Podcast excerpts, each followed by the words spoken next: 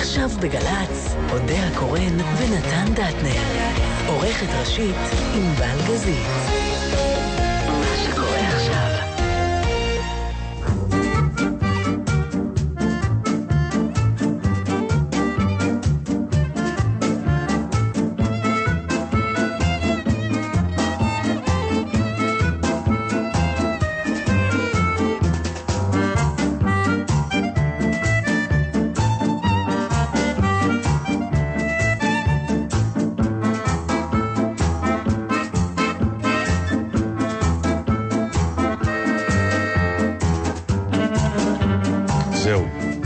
אחרון. קלו כל הקיצים, מספיק, המשות הזה בארץ, ואני מוכרח להודות שהתחלתי את זה בציניות ובכיתורים, ואני גומר את זה בצהלות ובשמחות. היה משהו מדליק. יש לי הרגשה שהמאחים שלנו עשו את אותה דרך, אבל הפוך. כי הם לא סבלו את כל הדרכים, כי בכל זאת אנחנו באנו, באנו אליהם. ואנחנו כאן, אודיה קורן, נתן דטנר, אינבאל גזית, אנחנו במסע שלנו, מסע החגיגות של עשר שנות שידור, היינו בכל מיני מקומות בארץ, היינו בכפר חלוץ, היינו בבאר שבע, היינו בהרקנה, הר חלוץ, נכון? הם קוראים לעצמם חלוץ. ואנחנו מסיימים בעיר הבירה שלנו, לא פחות ולא יותר, ירושלים, בגבעה הצרפתית. שוב, אני מודה שהשכלנו בדיעבד למצוא מקומות מטורפים. שכף כי... רגלנו לא דרכה בהם מעולם, אבל אולי זה אומר עלינו יותר משזה אומר על המקומות. הם לא באמת נידחים, אנחנו פשוט... לא, לא, אני לא אמרתי נידחים, התכוונתי למקומות יפים, מבחינת העובדה הפשוטה שאנשים חיים במקומות... מאוד מרתקים, כלומר, אנחנו נמצאים עכשיו פה נגיד בגבעה הצרפתית על איזושהי, זה, זה וילה או קוטג' או משהו כזה, סוג של קוטג' ונוף ירושלמי הררי, אורבני מתפרס. היה לי פעם איזה חבר שאמר לי, הוא העלה שאלה, הוא אמר, תגידי, בן אדם שיש לו נגיד שפתיים נורא יפות, אז הוא מודע לזה, כלומר, הוא הולך כל היום ועושה ככה עם השפתיים כאלה, או אדם שיש לו נגיד... לא יודעת מה, עיניי נורא יפות, הוא מאפף כל הזמן, הוא לא, נכון? כי זה פשוט... אני לא יודע, כי אין לי כלום מהדברים האלה. כן, זהו, ראיתי שאתה מסתכל עליהם, ניסיתי למצוא איזה איבר שאולי... כלום, כלום, אני הולך באמת לא מודע לעצמי בכלל. אני מניח שגם את לא מודעת לכלום. אבל יש לי, לא? לא. יש לך עיניים. לא, מה שאני אומרת, אתם גרים... זה עצוב. לא, יש לך עיניים נורא יפות. נדמה לי שזה מהדוד וניה ש...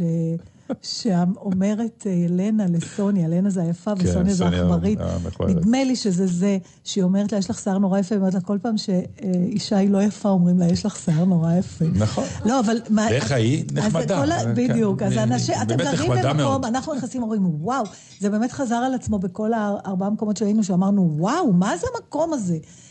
אבל אתם מבחינתכם חיים פה כמו שאני חיה בבית שלי, נכון? או שאתם כל היום...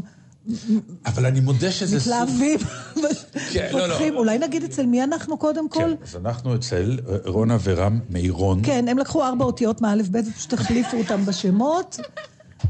מיירון עם מקף באמצע, נו באמת. מה הם שמחים כאילו, נכון? מה היה קודם? שמישהו ייקח רק את המיקרופון אם הוא רוצה לדבר איתנו. הרצאות, שעות נתתי על המיקרופון, בסוף אף אחד לא עושה מה שאני אומר. קודם היה מויסוליני.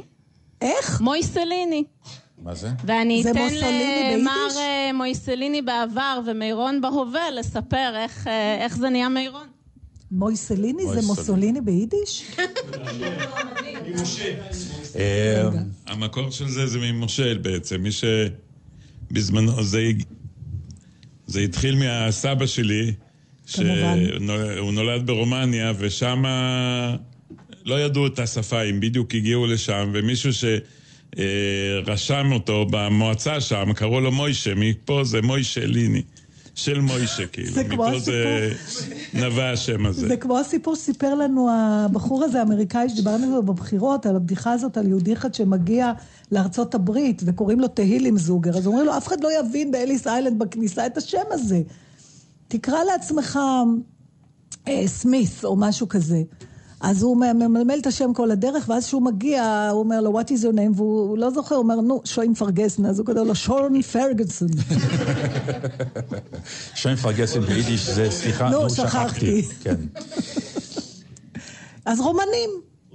בסדר. זה עוד לא היה לנו. זה עוד לא היה לנו. זה עוד לא היה לנו, רומנים. יש לכם ממש כל השבוע בתוכנית. מה, את רומניה? חצי. את כל הזמן אומרת שאת פרסי. גם. כמה קהילות יש אצלך? ממש, קיבוץ גלויות שלם. הבנתי. אז למה אומרים שזה משביח את הטוב? לא חשוב. אני מוכרח לדבר רגע באמת על איש השפלה שעולה לירושלים. יש להערך. לא, לא, לא, לא. אני מודה שכל פעם כשאני אמור לנסוע לירושלים, יש בי הרבה עיזוז לבוא, לבוא ולהגיד, אני עולה לירושלים, כי באמת כל פעם שאני נכנס לעיר הזאת, יש... מה? מישהו מדבר? לא, לא, זה מאחוריכם. אה, מאחורינו, אוקיי. בואו נתקדם. אה.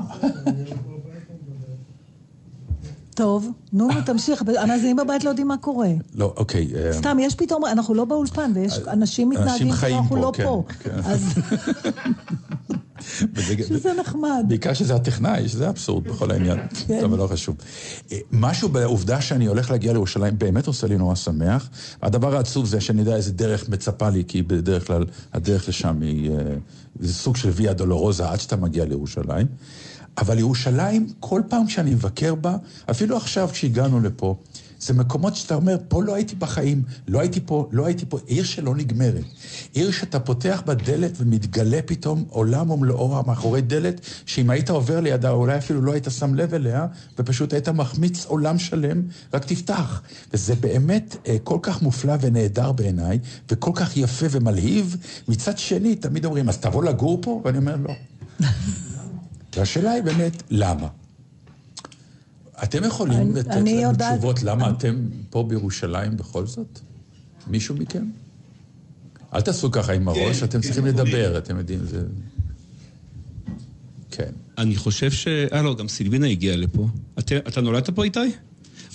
רונה ואיתי נולדו פה. לא, אני נולדת פה. כן, אבל בסדר, לא נחשב. איפה היא נולדה? לא הבנתי. בקוריאה. אה, אוקיי. בקוריאה? אוקיי.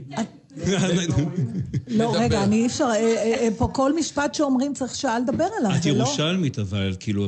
את מקוריאה עברת לירושלים, את לא חושבת שאת צריכה להתקדם בחיים קצת?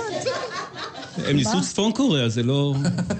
קודם כל, אני עושה רגע, תישאר עם המיקרופון, מה שלא סיפרנו למאזינים שלנו זה שהסלון הזה הוא סלון מריבה.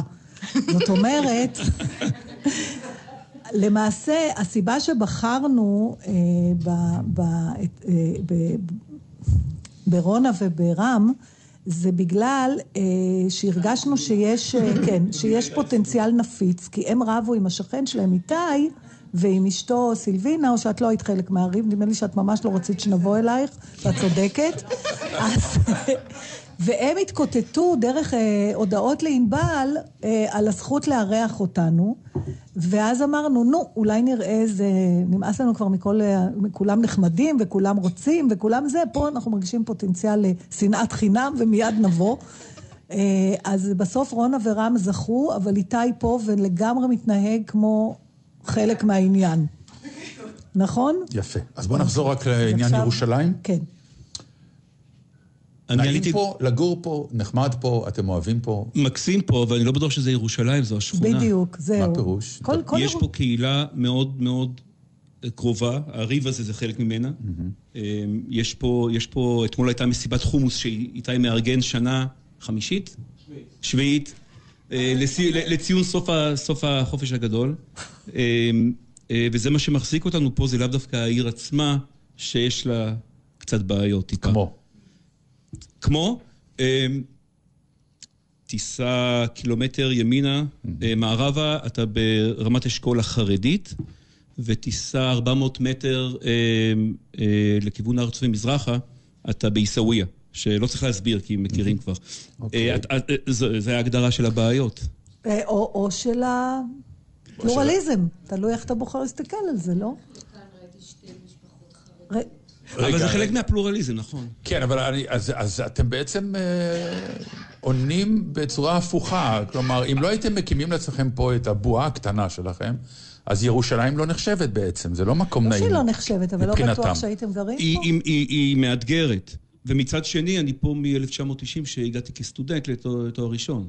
אז עברו כמה שנים. אבל השכונה הזאת היא מאוד ייחודית, אני, אני חושב לפחות, כי פה ברחוב יש חרדים ויש דתיים ויש ערבים, ויש קהילה קוריאנית, בלי קשר לרונה, אבל מסתבר שהתקבצנו פה, ויש הרבה סטודנטים, אז בכלל מכניס כל מיני רעשים תרבותיים, והרבה זרים שמגיעים מכל העולם, כי סטודנטים ומרצים וכולי, אז מה שנוצר פה הוא מאוד מאוד יוצא דופן.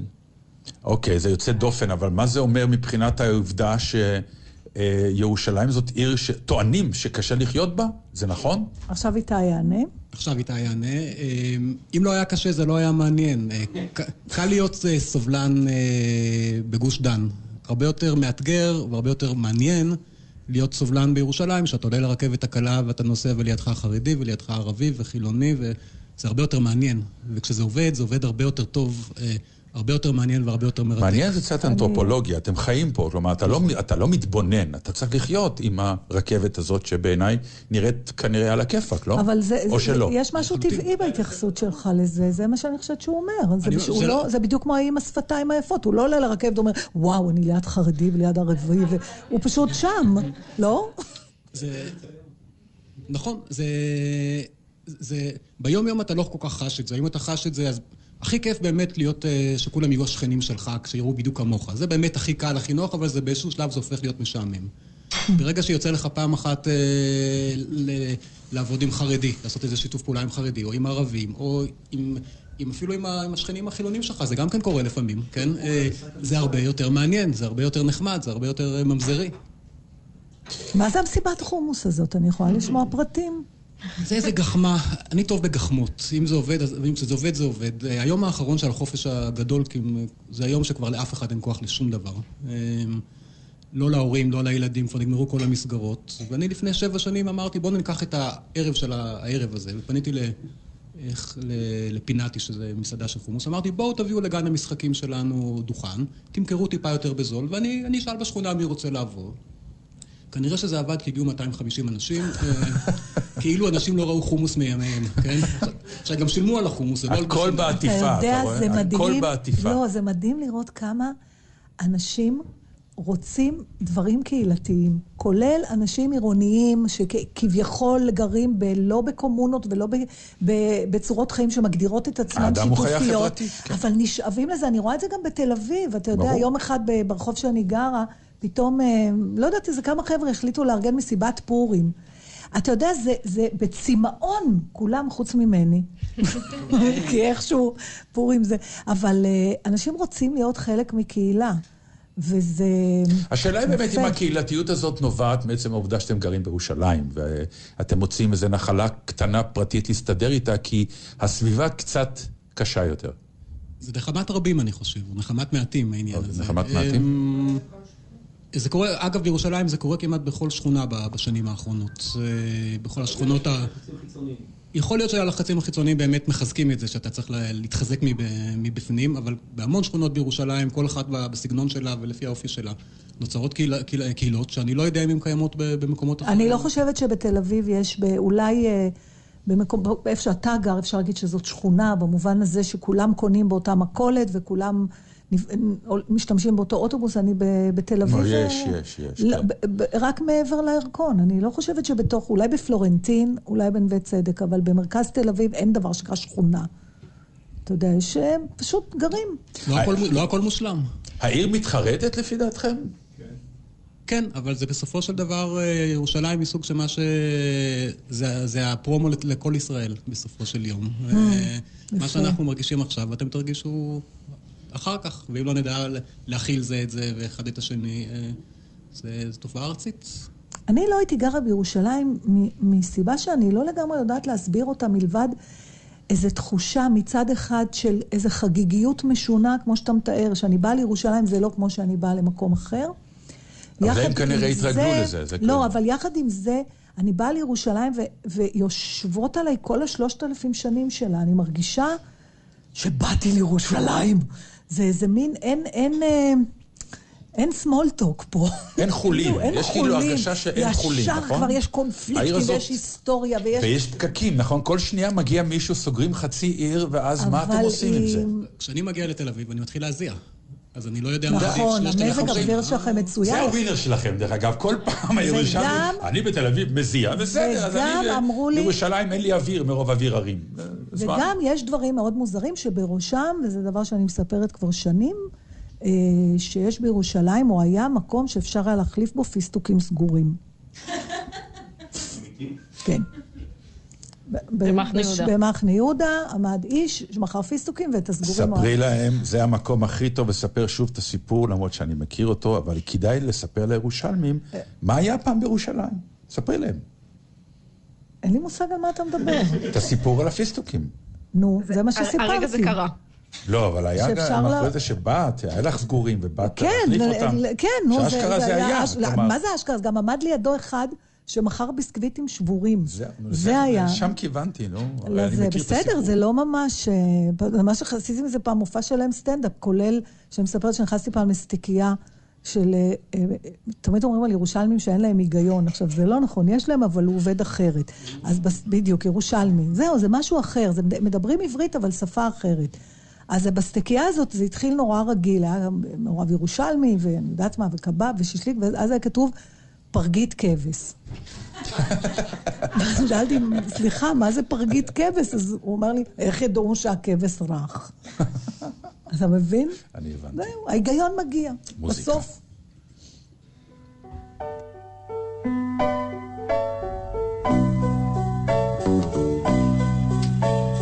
אמר הרוכל ממזכרת משה, ירושלים שלי. היא מחנה יהודה בערב חגים, שבת של פפיטס, כללות נהגים. שבת של פפיטס, כללות נהגים, וחומוס של רחלו וריח דגים, פיסה על הכביש ומקלחת מדלי, ירושלים שלי. אמר הסנדלר משכונת קטמון, ירושלים שלי. היא שבע שנים של גשמים בבלוקון, שיקון בלי חנות, אוטובוס בלי חשבון, שיקון בלי חנות, אוטובוס בלי חשבון. שבת הצגה ראשונה באוריון, גם קטמון גימל, היא בשבילי, ירושלים שלי. אמר הצעיר שם ליד שער שכם, ירושלים שלי. הצלב על חנות ושוטרים בחצות, אחות שהלשינה ובו רצצות, אחות שהלשינה ובו רצצות, מצעד עצמאות וידיים קבוצות. Yes sir, what would you like, kebab or shishlik? ירושלים שלי. אמר החייל מאשדוד יעקב, ירושלים שלי. הייתי בפעם בבוקר של שכול, סמטה וצלף בצריח משמאל, סמטה וצלף בצריח משמאל. מאז לא חזרתי, פשוט לא יכול, אבנר וגדי שניהם בשבילי, ירושלים שלי. ירושלים, ירושלים, ירושלים שלי, ירושלים שלי, ירושלים שלי, ירושלים שלי. זהו, חזרנו לסלון של משפחת מיירון, רונה ורם, ואיתי וליטמן אתה? והם השכונה הצרפתית בירושלים. הכנתם פה אוכל, תקשיבו, קודם כל, מי שלשום כבר מגיעים צילומים, זה אתה אחראי רם? מי עשה את כל האוכל הזה? אתה? קח, קח את המיקרופון. אוקיי, כן, אני. תגיד, ואתם מעידים על עצמכם, אתה ורונה, שאתם מאזינים לתוכנית. רונה. רונה, אתה לא. רונה. פחות. את לא יכולת לספר לו על הפאזה בחיים שלי שבה אני לא יכולה לאכול את כל הדברים שהוא מכין? אוקיי, ועכשיו את מבינה שאני הולכת לאכול את כל הדברים שהוא הכין? מה זה עלייך? אין פה, כאילו זה רשימת כל החטאים, חבל שאתם לא יכולים לראות את זה, זה, למה אתה אופה? למה? כן, מה? זה תחביב. אני לוקחת ביס. מה זה? ממה אני תואמת? זה קנלה דה בורדו. זה מאוד... קנלה. זה פשוט... באמת, זה... זה חמאה. זה נכון. זה חמאה. זה חמאה עם קמח לבן, המון סוכר, כל אבות המזון. זה המשך ארוחה של מיכל מאלקנה, כלומר, בסוף השידור... הרגתם אותנו בחודש הזה. אני רק רוצה להגיד שהמאפים שרם מכין הם מאוד מאוד מסובכים. זה צריך לטרוף, וזה צריך להיכנס לתנור בטמפרטורה מאוד ספציפית, וצריך כל הזמן לעשות בייביסיטר, בגלל זה אני לא הופעה. לא, באמת, אני לא הופעה, בפני שאני חושבת שהאפייה הזאת, לא בחוש, שזורקים הכל וזה, גם אז. יש שלב שאתה נפרד מהדבר, ואז מכניסים את זה לתנור, ושם מתרחשים דברים בין התנור לבין הרוויחה הזאת, שאין שום שליטה עליו. עכשיו אני רוצה להבין, הרי זה לא, אתה לא, זה לא המקצוע שלך, נכון? לא. יש לו מקצוע עוד יותר מוזר. נכון, תכף נדבר על זה, אבל מה, זה סוג של ריפוי בעיסוק, דבר כזה נגיד? אתה נח ככה? אני מבשל, פשוט אני נהנה לבשל. איזה כיף לך. כן, אבל כאילו... פצקי, אתה שומע? איך זה התחיל? איך זה קורה, כן? איך אדם פתאום אוהב לבשל? צריך להכין אוכל, אני לא יודע. זה באמת לא משהו נורא עמוק או מתוחכם. לא, לא, אני לא מדבר על מתוחכם. אתה זוכר את היום שבו הבנת שאתה אוהב לבשל? לא. לא. פשוט בישל? לא. אני אוהב טעמים, להתנסות. זה נורא פלצני, אבל היינו עכשיו ב...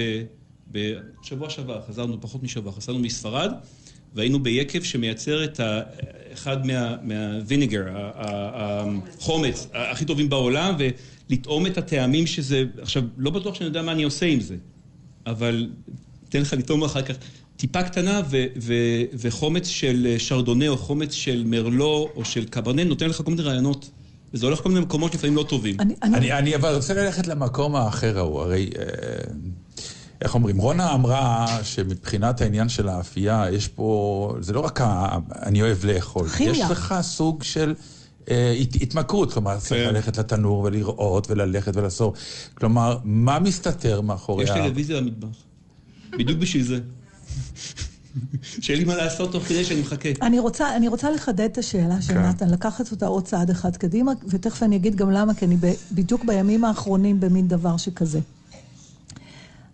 האם הכנת האוכל הזאת, המאוד מקצוענית שלך, במובן הזה שאתה משקיע בזה הרבה יותר מרוב בני אדם, קשורה בהכרח לעובדה שיאכלו אותה בני אדם אחרים אחר כך, או שאתה, בעצם מרגע שסיימת, אתה מבחינתך באת על סיפוקך? לא, לא, רק בשביל בני אדם ורק בשביל אה, אה, פה, בני אדם שפה בבית. זאת אומרת, זה קשור... זה, זה חלק, מה, זה הצורה שאתה מראה אהבה, היית אומר? דור שלישי לשואה, אנחנו מראים אהבה באוכל. ממש ככה, אני עושה את זה בשביל הילדים, בשביל רונה. בעצם הסיפוק שלך, המעגל נסגר כשאתה רואה את החיוך על פני הסועדים, כלומר אתה זקוק לחיוך הזה. עכשיו, למה דיברתי על זה? כי הבת שלי הבכורה חוזרת ביום ראשון, אחרי, אני חושבת שכל המאזינים עברו את זה איתי, אחרי עשרה וחצי חודשים שאני לא ראיתי אותה. זה פרק הזמן הארוך ביותר שנפרדתי ממנה מאז שהיא נולדה. זאת אומרת, אף פעם... לא נראית סובלת, כלומר, לא, היה לך לא, בסדר. לא, אבל דרך אגב, אתה יודע, אמרתי לפני זה כמה זמן, יאללה, שתחזור, שתחזור כבר. ואז אחת החברות שאמרה לי, מה צריכה שהיא תחזור? אחרי יומיים תרצי שתיסע חזרה. אמרתי, נכון, אני צריכה את היומיים האלה. עכשיו, הצורה שאני מתרגמת את הריגוש שלי, את הגעגועים אליה, את השמחה על זה שהיא באה, את המחשבות על איך יהיה פתאום, עוד פעם נהיה ארבעה אנשים בבית, אנחנו כבר ראינו רק...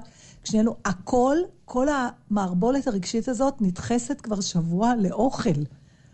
אני אתמול גמרתי להכין דוד שמש של מרק אוף. כאילו, אין לי כבר איפה להקפיא את זה, מרוב... ועכשיו היא רוצה גם קרפ לך שאני אעשה לה. עכשיו, ההיא ניתה טבעונית השנייה, אז אני כבר, כבר יומיים גולש לראות איזה, מה אפשר למלא בקרפ לך שהוא לא בשר. ועדיין לקרוא זה קרפ לך. אבל, וגם אתם, אתם, אתם נורא, אתה תרחת להכין לנו אוכל ושיהיה לנו כיף, זאת אומרת, זה הבעת שמחה כזאת, וזה מעניין אותי, הצורך שלנו לתרגם למשהו פיזי את הרגשות שלנו, כי אי אפשר להכיל את זה אחרת. שזה אנחנו, שזה אני נוגע בך מדי פעם, אם לא אכפת לך. לא אכפת לי בכלל, נתן. ממש לא אכפת לי. אבל חלק, מה לעשות שאנשים באמת צריכים לגעת לפעמים, כדי להעביר רגש שכבר הטקסט לא אומר, או ה... והאוכל, אוכל זה שמחה. תלוי, כן, באופן עקרוני אוכל זה שמחה, אז את לא מבשלת בכלל עם כך? אני מבשלת רק את הדברים הבסיסיים, כשרם לא נמצא וצריך להכין איזה פסטה או איזה חביתה, זה מה שאני מבשלת. אני רוצה להגיד שאוכל זה חלק מאוד מאוד גדול מחייו של רם, מעבר רק להכין ארוחות כדי שניזון ממשהו. הוא קורא הרבה על אוכל, כשהוא מתכנן טיולים בחול, זה בעקבות מסעדות מסוימות לפעמים. אז למה אתה לא הופך את זה לעסק? הוא סוג של פודי, ו... מה? הוא רוצה להרוויח כסף, אז הוא מבין שזה לא הדרך. אוקיי, אנשים, אתה יכול להיות חבר של אנשים שאומרים לך שאוכל זה לא אישו מבחינתם? כן. היה לנו ממש... השבוע עם רוני, עם, יש לי חברת ייעוץ, אנחנו ארבעה שותפים, רוני אחד לשותפים, ו, ואייל ואריאל. אייל ואני מאוד מסונכנים בנושא של אוכל ו, ועוד דברים, וספורט וזה, ואנחנו באותו חדר ומדברים הרבה. ורוני אה, אוכל כי הוא צריך מזון. כן. כי, כי אחרת אה, הוא לא יהיה. וזה, וזה בדיוק, היה לנו דיון ארוך בנושא הזה, זה במקום ישיבת שותפים, דיברנו על זה. אז איך אתה כזה רזה? או ספורט משהו. לא, עושה קצת ספורט, לא... עכשיו, אתה בכלל... רגע, רגע, אז למה אתה כזה רזה? לא יודע. הוא אוכל מעט, נתן. הוא אוכל מעט. אתה רזה, בתור אחד שמבשל את כל הפחמנות. הוא מבשל, אנחנו אוכלים, זה ההבדל. לא, אבל הוא חייב... לא, אתה אוכל תוך כדי. אתמול הארוחת ערב היה כנלה שלו הלך טוב, וקרימברו לאחד שרצינו לבדוק. הארוחת ערב אתמול הייתה... הוא לא מאוד אוהב מתוקים, זה... נכון, נכון, נכון. הוא לא מאוד אוהב מתוקים? לא. מזל, אז קיבלנו רק עשרת אלפים ברוליים קטנים כאלה. זה עוד לא הברולה. זה לא הברולה. וזה לא ברולה. עכשיו, אתה בכלל, גם, אתה, אתה באמת, אתה איש איזוטרי במהות. אתה מתעניין בזה, גם העבודה שלך היא... לא אתה איזוטרי. סופר מיינסטרים. זה מיינסטרים? אתה, יש לך חברה שמייעצת לאנשים איך לייעץ, לא? משהו כזה. יש לי חברה שעוזרת לחוקרים במדעי החיים לגייס כסף מהממשל האמריקאי למימון המחקרים שלהם. תן דוגמה, למה הכוונה שאנשים יבינו? האיבולה, שלפני שנה היה... כולם שמעו על זה וכולי. המחקר העיקרי, שמחקר פייס שתיים, שנוסע על בני אדם, במימון הצבא האמריקאי, החברה שעשתה את המחקר הזה קיבלה את הכסף בסיוענו. אנחנו... עזרנו להם לאתר את אותו מכרז, כתבנו את הבקשה, סיינו להם לקבל את הכסף מהממשל האמריקאי לבצע את המחקר. למה הם זקוקים לך? למה הם לא עושים את זה לבד? למה צריכים מתווכים בכלל? נכון, נגיד, אבל... לא, אתה יודע לעשות משהו... אנחנו טובים יותר, אנחנו מנוסים מאוד, אנחנו עושים את זה עשרים שנה כמעט. שישים עובדים פה בירושלים שאני מעסיק. יש כסף, יש... אבל בסופו של דבר, מי שנותן את הכסף לא רוצה ל... לשמוע מהאדם, מבעל הדבר? אה, לא, לא, הוא שומע מבעל הדבר, אבל, אבל מה לעשות שלא כל חוקר מצטיין מדעית, יודע גם לכתוב, לנסח ולהביע 아. את הפעילות שלו, ו- ו- ועוד להביע את זה בתוך קונטקסט של אינטרסים של הממשל האמריקאי לצורך העניין, של אותה קופה ספציפית שרוצה לחלק כסף על פי קריטריונים מסוימים, יש פער מאוד מאוד גדול. אתם סוג של מערך שיווק בעצם, לוקחים מוצר... לא, יותר מזה. שקוראים לו מחקר, והופכים אותו לסקסי ואטרקטיבי, כדי שאנשים ישקיעו כסף. אבל העובדים שלי הם עם פי אייץ' די ועם מדענים, כדי לתרגם את זה. כן, אתם נורא... לא אני, לא, לא, לא אני. ברור, אני לא... לא, זה... חס וחלילה, לא, שאתה אומרת המילה שיווק, ישר אנשים חושבים על זה. חס וחלילה, אני שיווק. לא, לא, זה סוג של שיווק. מאוד מאוד ברבדים נתן, לא ממש. תראה, זה כמו... אתה זוכר שדיברנו פעם על זה שצצו בשנים האחרונות מלא מלא קורסים כאלה שמלמדים אנשים לדבר לפני קהל, ואמרנו פעם, למה לא... מזמינים אותנו ללמד אותם. מי יותר משחקנים יודעים לעמוד מול קהל. עכשיו, אתה לפעמים עומד ואתה משתומם. אתה רואה רופאים נורא, פרופסורים ואנשי מחקר ואו אנשי ביטוח, או מכל מיני שהם נפלאים במה שהם עושים. תשים אותם מול קהל, הם נהיים, כמו שאתה אוהב להגיד, אין להם את הדליברי הזה. אין את הדליבר, דליבר זה שיווק. זה הדרך לשווק משהו, להפוך אותו לאטרקטיבי, נו.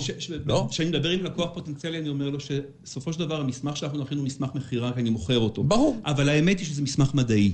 ברור, כי אתה מתעסק במדע, כדי שאנשים יתרמו כסף. זה פער, אנחנו מדברים על איזשהו פער שקיים בתפיסה. איך הגעת לזה?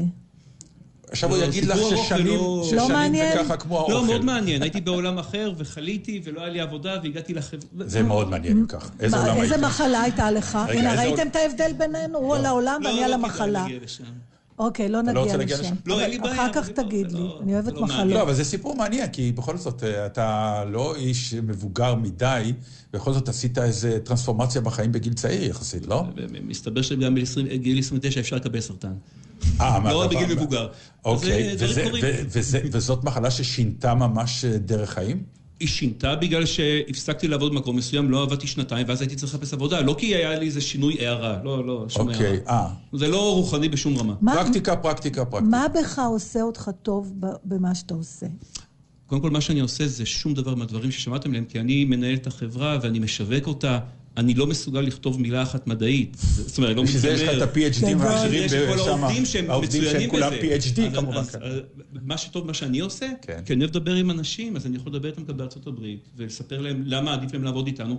הקטע הבאמת קינקי פה זה שחברות אמריקאיות משמעותיות, גדולות מאוד, וגם קטנות, מגיעות לירושלים בשביל לכתוב, בשביל לקבל כסף מהממשל האמריקאי. זה הדבר באמת נחמד בסיפור.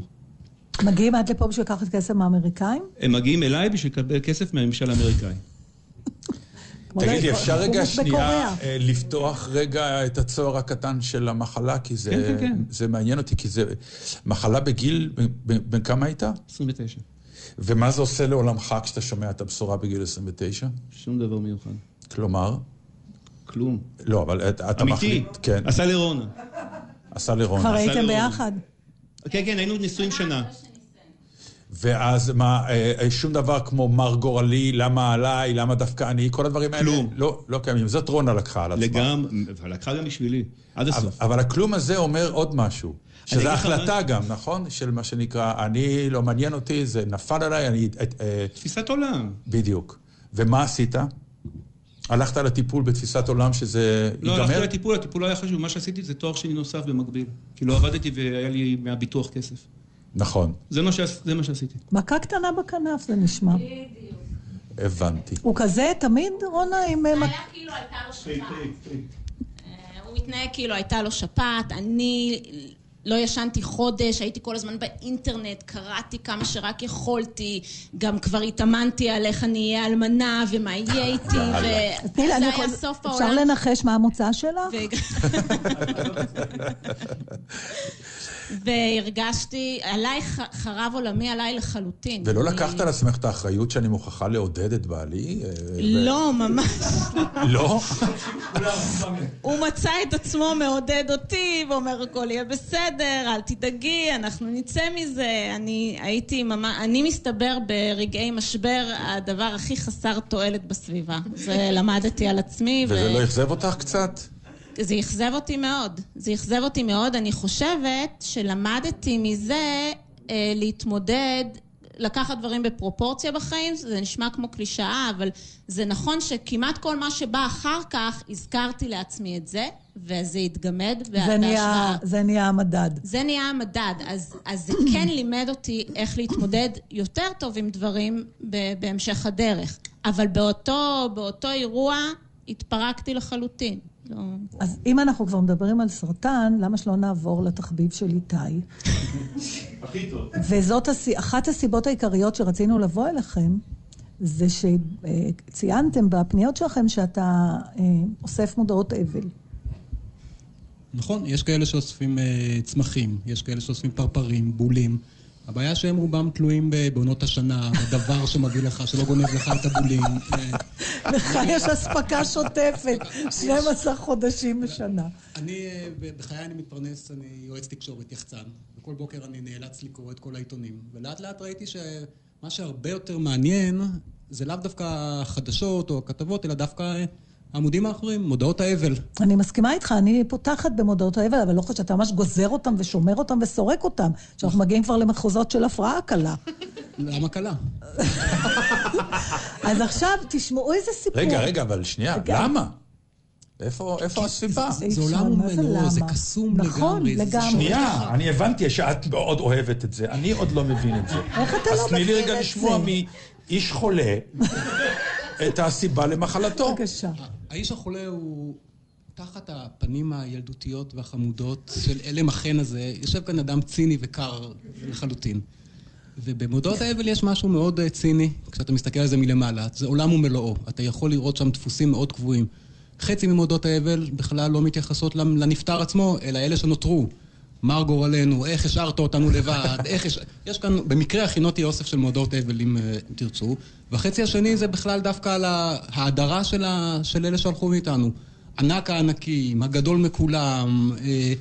וכשאתה מסתכל על מודעות אבל, פרט לדפוסים הקסומים האלה, אתה גם מגלה כאן עולם מלא שאנשים נאלצים לכתוב את מודעת האבל ברגע האחרון, ונופלות טעויות. אתה מגלה שה...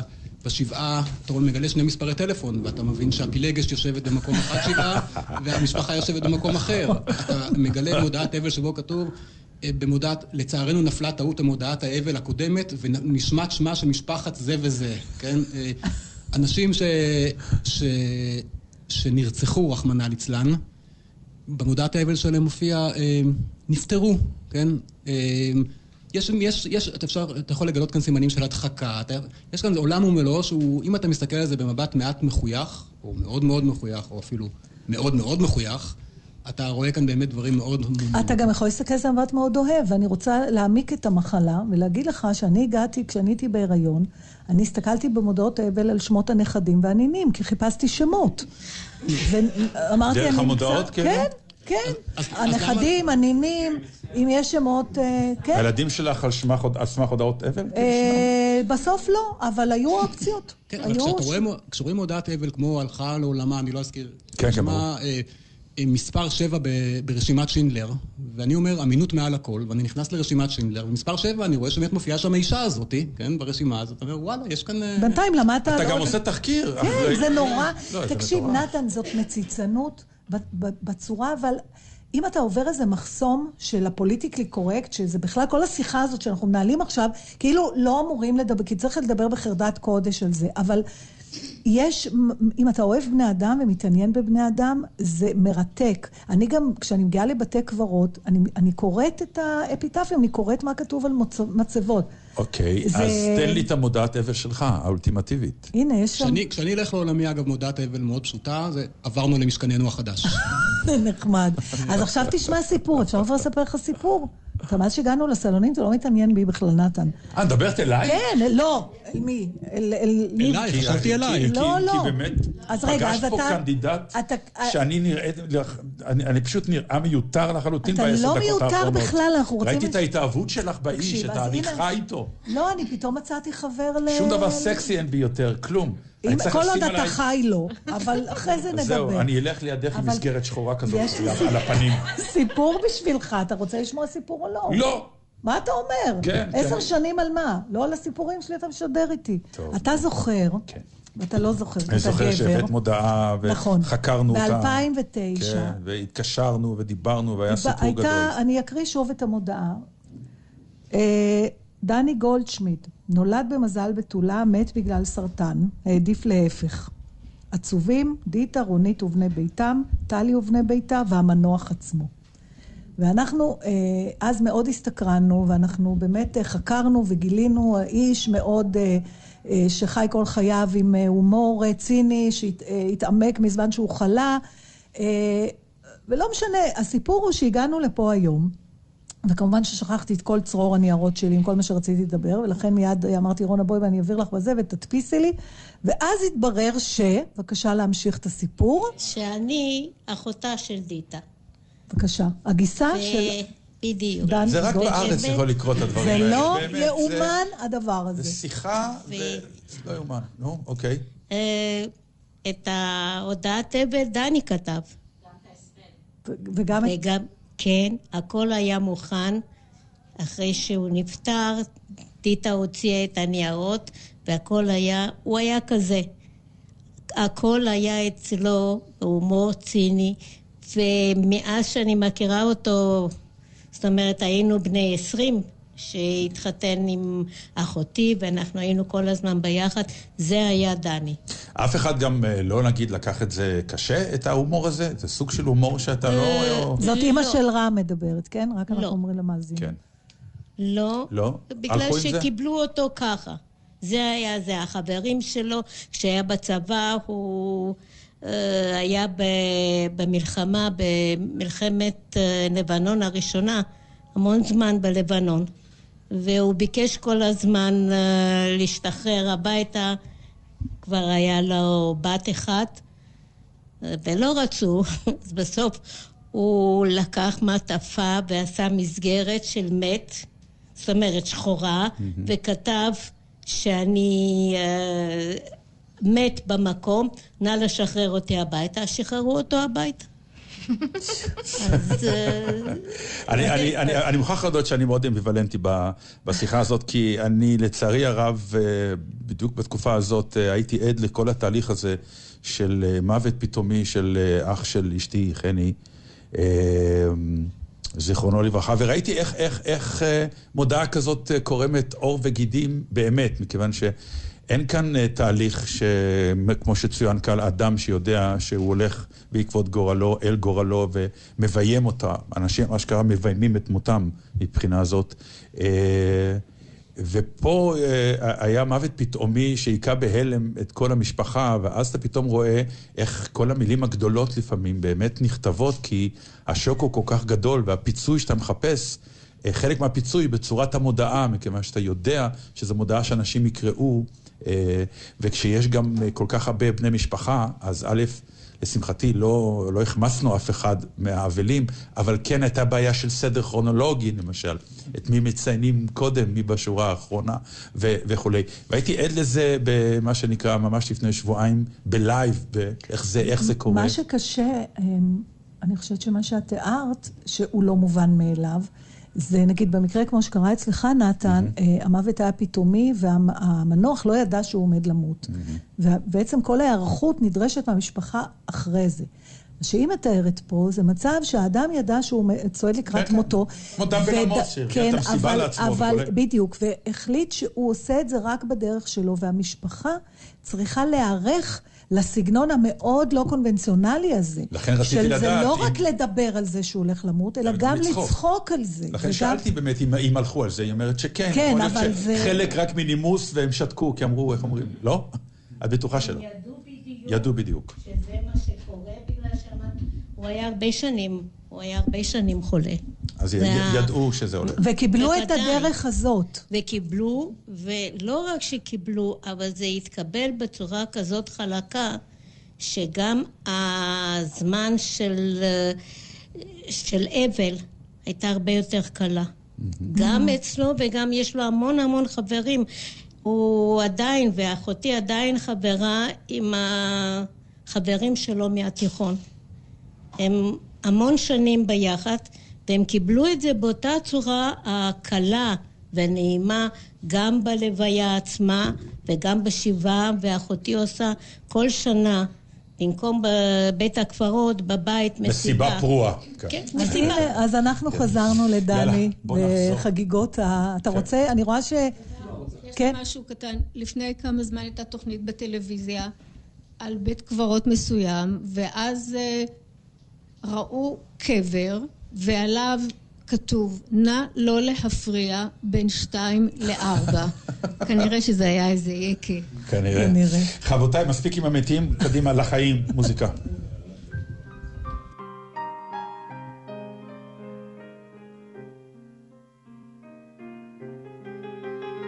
Je ne rêve plus, je ne fume plus, je n'ai même plus d'histoire.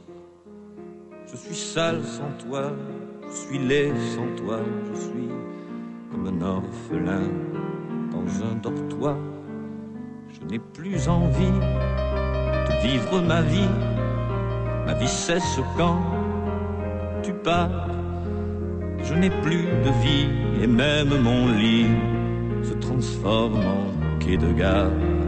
Quand tu t'en vas, je suis malade, complètement malade, comme quand ma mère sortait le soir et qu'elle me laissait seule avec mon désespoir. Je suis malade,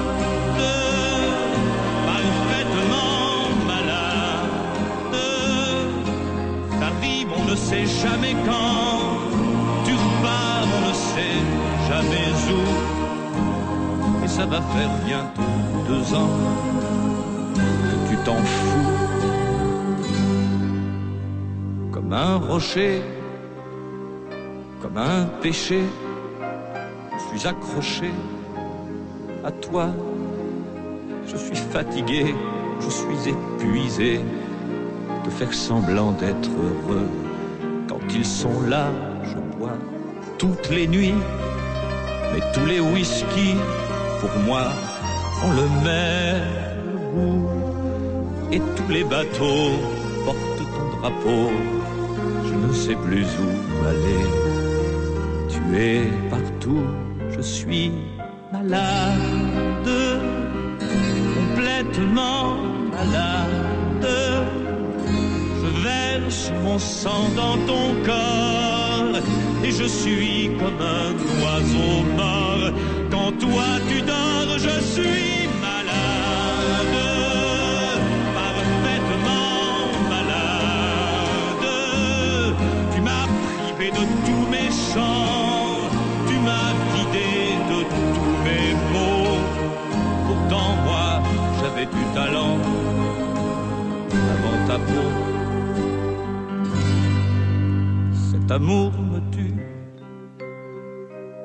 si ça continue, je crèverai seul, avec moi, près de ma radio, comme un gosse idiot, écoutant ma propre voix qui chantera. Je suis malade, complètement malade. Quand ma mère sortait le soir et qu'elle me laissait seule avec mon désespoir, je suis malade, c'est ça, je suis malade. Tu m'as privé de tous mes chants, tu m'as vidé de tous mes mots, et j'ai le cœur complètement malade.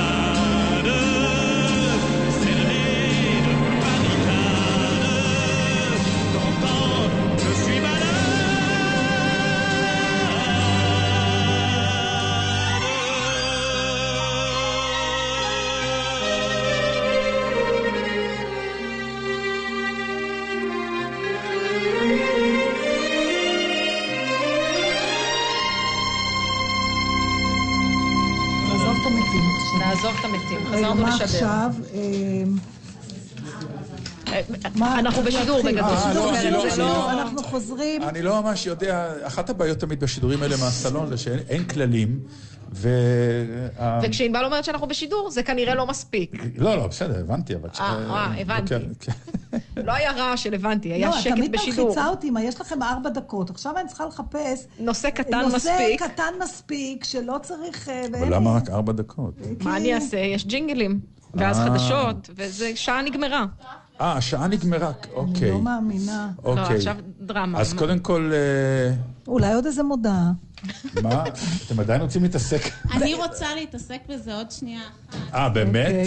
רק להגיד משהו על חברה קרובה שנפטרה לפני חודש, ואני בכל זאת רוצה להחזיר את זה שנייה לנושא הרציני יותר. כן, אבל לא עכשיו לזכר מישהו, אנחנו לא עסוקים בזה. לא, לא, רק להגיד שאנחנו מאוד מתגעגעים אליה. אה, אה, אוקיי. רגע, הוא מביא לנו. מה אתה מביא לנו? בלי השם, אנחנו לא נגיד את השם, או כן? נקרות על מה שכותב החלק השני. אוקיי. קיבלנו כרגע מאיתי, חובב מודעות האבל. מודעה שהיא המודעה החביבה עליך, נכון? אבל אני לא רואה כלום, אתה מדבר פה עם שני אנשים שכבר... אנחנו לא נגיד את השם, כי לא קיבלנו רשות. איבדנו את חבר אישי וחבר לדרך, אומניסט אמיתי, סוציאליסט ומהפכן, בעל יושר ואומץ לב נדיר. ניערת אבלות, ניער ביער של אבלות, היה לנו מורה דרך במלחמתו למען עתיד האנושות, העניק כבוד למילה אדם, עם דה דה דה דה דה דה, כואבים את לכתו. זה נאמר ברצינות? תקרא את ההמשך מה שהוא כותב על עצמו. לכל אנטישמי אני יהודי, לארץ ישראל השלמה אני פלסטיני, לגזענים לבנים אני שחור, לזקפת הקוממיות אני גלותי, למגלומניה היהודית אני גוי, לנאונאצים האירופים אני ערבי, טורקי וקורדי, לשונאי זרים אני פועל זר, לשונאי נשים אני פמיניסט, לאריסטוקרטים אני פשוט עם, לגנרלים זכוכי דעת אני סרבן. והוא כותב מעל כל זה מהותי. מה המהות שלי? מה המהות שלי? אז מה שאני למדתי כחלק מדפוסי העבלות, שיש יש גם מקצועות. אתה יכול לגלות כל מיני מקצועות שקיימים במהלך בכלל בחיים. והוא למשל, יש לו המקצוע שלו, זה להיות תרחן מקצועי. זה, זה העיסוק המקצועי שלו. בזה אני חושבת, באמת? אני, אני, אני, אני מוכרח לדעת שכשאני קראתי את זה, אז יו, זה... אני כנראה, אני לגמרי נפלתי בשבי הדבר הזה. מכיוון שזה, תחשבי שאדם חי אומר את זה, היית אומרת, אוקיי, עכשיו אתה תרחן. אבל זה בדיוק העניין. מה? זה לא אדם חי. תראה, זה, צריך להתייחס אל זה, כאל המילים האחרונות. אם אני אומרת לך, נתן, תן את מילותיך האחרונות. תאר לך שהיית יכול... אז זה לא מילה, זה מגילה. אם את אומרת לי, תן לי את המילותיך האחרונות, אז זה משהו בסגנון, היה כיף, נורא נהניתי, אבל זה מדהים אותי, השפיטה שלכם של הדבר הזה, במקום פשוט להסתכל על זה ולהכיל את זה. ישר אתם רוצים גם דעה על האיש. אתם לא נורמליים. תקשיבי טוב. זה מקסים בעיניי. ככה הוא רצה לסכם את עצמו. כן, אבל אחרי שתי שורות הבנתי את הפואנטה. אבל לא אתה העניין, הוא העניין, לא אתה. אבל הוא השאיר לי את זה לקרוא. תקרא, ותהיה איתו רגע שם. זה מה שנקרא לכבד את המת. זה נאמר כל מת קדוש וכל קלה יפה. אתם מכירים את זה? טוב, אתם שניכם ציניקנים, ומגיע לך שנפצעת בליגת הכדורסל של בתי הכנסת של השכונה. זה לא אני. זה הוא נפצע, אבל למה אתם משחקים כדורסל? סל בבית כנסת. השכונה הזאת נהיית ביזארית מרגע לרגע. מי השופט? הרבנים? מה קורה? מה זה? הרבנית. הרבנית? לא, זאת שכונה. כמה אולי פה דירה? אני מוכרחים לבוא לגור פה. לא, דעתי זה קצת מעייף שזה כל הזמן ככה. צריך מדי פעם לבוא, כמו ירושלים, צריך לבוא לפה לוויקנד, לקבל את כל הדברים האלה, לנוח בגוש דם ולחזור עוד פעם. אתה פשוט מיזנטרופ, באיזה מין מעטה כזה של אוהב אדם, אבל קרום דק מאוד. עלית עליי. קח לי עשר שנים, אבל... מה זה במילה אחת? יש לך דקה לספר לנו מה זה נקרא ליגת? יש ליגה, יש הרבה בתי כנסת בירושלים, הפתעה, וחלק מהאנשים אוהבים לשחק כדורסל, אז יש ליגה שהעירייה מארגנת, שמשחקים כדורסל בבתי הכנסת. מה שמות הקבוצות? או רמות ציון, הללייך, וכו'. אבל הקהילה הקונסרבטיבית של הגבעה הצרפתית, הגיע לגמר, ומקום שני אומנם... למי הסידה? אני לא זוכר את השם. לא, אבל יש משמעות. אני לא שיחקתי, אני הייתי פצוע, קראתי את הרצועה בחצי גמר. אבל אתה מבין, קהילת ציון, אתה מורחק בחמש עבירות, זה פתאום מהדהד נורא, אתה יודע. זהו, קרדיטים? אחר כך, פעם אחרת. לא, לא, תן אותם, קדימה. תן קרדיטים. מני ציפל נועם ולחיסר, חזקל אמבר, מפיקה... אל תעשי לו את התנועות. מירי קצ'וקסין, כן. אל תתקני אותו גם. זהו, טוב, אני אתן את הקרדיטים אחר כך. אנחנו לא נסיים פה, סיוון וידידיה מסכנים, הם צריכים לחזור לרצועה הזאת, מי יישאר אם אתם תמשיכו ככה? מי יקשיב לנו? את צודקת. אנחנו בסלון של רם ורונה, עם איתי, ושכחתי את השם וסילבינה, שהיינו צריכים להיות אצלהם גם. ואנחנו יוצאים להפסקונת. נחזור. ונחזור.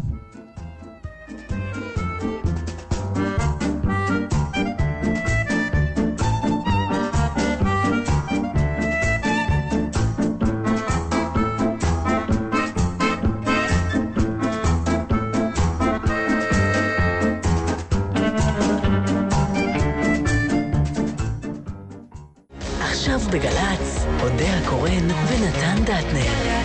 עורכת ראשית, אינבל גזית. מה שקורה עכשיו.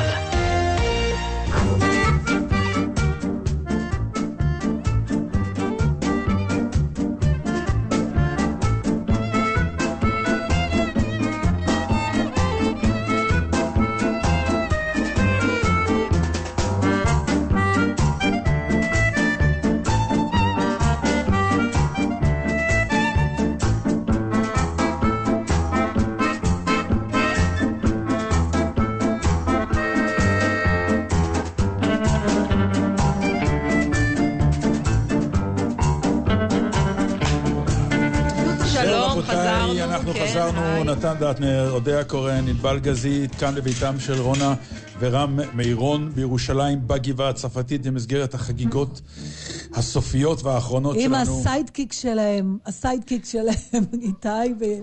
אז רק בוא נודה כמובן לאנשים שעוזרים לנו בכל הדברים האלה, למני ציפל ולנועם ברלכיס ולחזקאל אמבר ולמפיקה מירי קצ'וקסין ולעורך הדיגיטלי יעקב צים, ובאולפן ביפו דניאל גורדון, לויטן, מיכאל אבו ואופק אלברט, בפיקוח הטכני יורם מרגלית, וכמובן תודה רבה גדולה ליאבי אברהם, שמלווה אותנו כל החודש הזה, והאמת, כנראה הוא מלווה אותנו כבר כל החיים, רק ש... לכל מאזיני, מאזיננו ולמאזינים בשבוע שעבר ולכולי.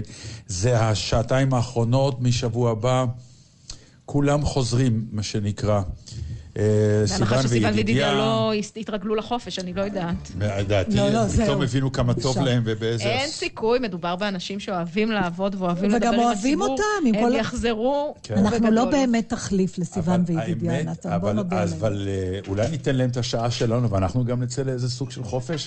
מה נעשה בחופש, נתן? נתרחק ממך, אחת לתמיד. נו, שעה התרחקת, מה תעשה אחר כך? נתקשר בגעגוע. אני מוכרחה לספר למאזינים שסילבינה, אשתו שלי איתי, היא ג'ינג'ית, והיא ב...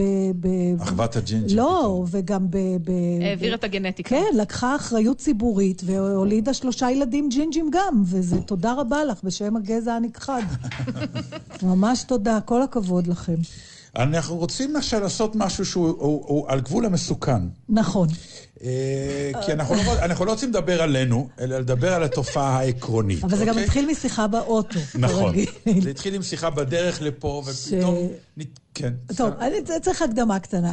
אני אתמול, הייתה לי פגישה עם בן אדם שרצה לפגוש אותי. הוא לא מכיר אותי, הוא מאזין לתוכנית ברדיו, יש לנו חברה משותפת, ואני קיבלתי ממנה פנייה, אמרה לי, יש לי חבר... שמאוד אוהב להזין לתוכנית, והוא נורא נורא נורא רוצה לפגוש אותך. ואכן הפגישה הזאת התקיימה, ישבנו ואכלנו צהריים, אני כבר אתן את השורה התחתונה, מדובר באיש מקסים ביותר, הייתה פגישה נורא נעימה, אבל לקח לי את הזמן, וזה מה שבעצם סיפרתי לנתן, ב... אני לא יודעת מה עבר עליו, אבל אני הרגשתי, בגלל שהפגישה לא הייתה פגישה טבעית נקרא לזה, שהוא, יש לו כבר דעה עליי, זאת אומרת, ועוד יותר גרוע, הוא כנראה אוהב אותי, זאת אומרת, אוהב, מה זה אותי? אוהב את זאת שהוא שומע ברדיו. ועכשיו אני מוצאת עצמי, יושבת כאילו... הוא הגדרת את זה יותר יפה, אמרת, הוא מכיר אותי דרך פילטר מסוים, כלומר, הפילטר הזה הוא הרדיו, הוא הרדיו, ועכשיו הוא הולך להיפגש... וזה מצא חן בעיניו, עד כדי כך שהוא רוצה להכיר אותי. עכשיו, אני, עכשיו, על חובת... וישר אני שאלתי, איפה הייתה האכזבה? כן, ואז אמרתי לו, למה האכזבה? אז הוא אמר, אי אפשר אחרת. אז, אז אנחנו רוצים לשאול אתכם, פתאום... האכזבה בפגישת הסלב, כלומר, אתם ידעתם, נגיד לצורך העניין, שאנחנו אמורים לבוא, והכנתם את עצמכם, ובניתם תילי תילים של עניינים, ובסופו של דבר, נשמע דפיקה בדלת. שני מקשישים, ו... זאת שכחת הניירות, זה אוכל פה כל דבר שלא דבוק לשולחן. אילו, מה? מה, שמת לב? לא, לא שמתי לב. אנחנו נדבר על זה בבית, נתן. אבל נורא טעים, באמת. נפלת פה, רק בושות אתה עושה לבריאות, מה מילה. ויש לנו הרגשה, אני תמיד, אני מודה, אני פולני בהוויה, ואני אומר, אני הולך לאכזב אותם, אני יודע, אנחנו נבוא, והציפיות שהם בנו, הם לא יודעים מה זה רדיו באמת, כי הרדיו הוא באמת פועל יוצא של אינטימיות, שאתה שומע מהמכשיר אל האוזן שלך, בלי דמויות, בלי עיניים, בלי שפתיים, בלי ריח, בלי כלום, בלי לראות אותה, את השדרן בולס. בגלל זה, אתה חושב, באיזשהו מקום עמוק לא התלהבת מהרעיון בהתחלה? כן. חד וחלק, נכון. רצית להישאר מוגן? כן. כי אני חשבתי שרדיו, תמיד שואלים, אה, למה לא תעשו משהו בטלוויזיה, את אותו דבר? ואני תמיד אומר, רבותיי, חלק מהקסם שיש כנראה ברדיו, זאת העובדה הפשוטה שאין שום דבר באמצע. זה מהפה שלנו אל האוזן של המאזין, אין שום פילטר יותר. וברגע שיש את המראה, אז אתה מיד הולך קצת לאיבוד בלבדוק עוד דברים ששייכים לזה. אבל עדיין עובדה, למרות שאתה מתאר חוויה שהיא הכי בלתי אמצעית, בכל זאת יש את החשש הזה, כמו שהיה לי אתמול בפגישה, של אני צריכה בעצם לחזק לו, ואתה הרגשת ככה כלפי הסלונים, אני צריך עכשיו לחזק את הדעה הטובה שיש להם עליי, בגלל שבגלל זה הם הזמינו אותי. הפוך, לא רק לחזק, אלא להוכיח שהיא נכונה בכלל. אבל אתה, זו, אבל אז אתה מביא בחשבון שהיא יכולה להיות לא נכונה? כן. למה אנחנו עושים את זה? אבל בוא נשאר רגע את הצד השני. איך הוא הרגיש שבסופו של דבר נכנסו באמת שני המקשישים האלה אלייך הביתה. אני בכלל לא מאוכזבת. בלי מחמאות באמת. אני ממש לא מאוכזבת, אתם הרבה יותר טובים בלייב, ואני תוהה עכשיו איך אני אחזור כל שבוע לשמוע אתכם כשאני לא יכולה לראות אתכם ככה ולהגיד משהו. זו שכונה מאוד משונה פה, אני מוכרח להודות, אנשים פה כל כך משונים פה. אבל אני רוצה להגיד... המקצועות משונים, ההובים משונים. חכה, עוד לא הגענו אליה. אני רוצה להגיד משהו שאולי קשור. מרגרט אטווד, שאולי נגיע אליה. אנחנו נגיע אליה עכשיו. במשרד שלה, איפה שהיא כותבת, יש לה לוח שם, ועליו יש פתק שבו כתוב לרצות להכיר. הנה, יש לי את זה. הבאתי לך בדיוק את הציטוט הזה. אז אני אנסה לעשות פרפרזה, או תגידי את, בטח להכיר יותר טוב. היא תצטט. בדיוק הבאתי את זה. זה מתוך הספר מאמרים של המסע ומתן עם המתים. תראו איך בלי לתכנן אנחנו הכל קשור. זה ספר שעוסק על מהות הכתיבה. היא טוענת, ותגיד לי אם אתה חושב שזה אותו דבר נכון okay. גם על שחקנים. היא אומרת ככה, הרצון לפגוש סופר משום שאוהבים את יצירתו, מופרך ממש כמו הרצון לפגוש את האבז שהכבד שלו שימש לייצור המעדן הענין לכך. חד וחלק נכון. בעיניי חד וחלק נכון. אני חושב שלמשל חלק מהסוד של חנוך לוין זה שהוא לא הסכים להתראיין אף פעם, כי הוא אמר, רבותיי, היצירה שלי מדברת, אני לא צריך להוסיף לא, עליה. לא, אבל, אבל רגע, רגע, שנייה. ומשהו בסוד של האיש... למה הרבה טוענים למשל שכל הסופרים היום, לא, בלי, בלי, בלי שמות, שמתראיינים ומדברים, אה, זה קצת מה שנקרא, אה, לא רוצה להגיד מוריד מערכם, אבל זה הופך אותם ליותר חולין. אבל היא מדברת אוקיי? על משהו יותר... היצירות עמוק. שלכם תקראו... אה... כן, אבל זה לא סתם, אין לי מה להוסיף. לא, לא ו- אין לי מה להוסיף. היא אומרת ש... שיש ישנה טעות בכלל, או עיוות ברצון, שהרצון לפגוש... את מי שעומד מאחורי גורם ההנאה האומנותית שלך, הרצון מראש הוא, הוא יוביל רק למפח נפש, ובכלל בעיקרון הוא, הוא, הוא רצון לא טוב. אז אם את בעד אטווד, אז סימן שאנחנו היינו אומרים להיות הברווז ההוא... לא, זה כאילו למה שתרצה דבר כזה? למה שתרצה? זה לא הגיוני. בוא נשמע. מה את אומרת? Uh, אתה רוצה להכיר את uh, מושא הרצתך, כי באופן טבעי... Uh, זה מישהו שאתה מתעסק בו הרבה, בין אם זה סופר, זמר, אומן, אבל בסופו של דבר, מה לעשות שגם אומנים הם אנושיים, ויש להם את המגרעות שלהם, ו... אבל למה את רוצה לפגוש? את רוצה לראות שאין לנו את המגרעות האלה? לא, במקרה הזה מאוד, מאוד רגשה, רגש אותי הרעיון, שאתם תשבו בסלון שלי, קודם כל, שתתארחו אצלי בבית ותתארחו, תמיד, גם עוד חמישים שנה יהיה לי את הזיכרון הזה שישבתם אצלי בבית. יהיה לך גם שלט, אינבל הכינה שלט. וזה מה שיהיה כתוב על המצבה, נכון איתי?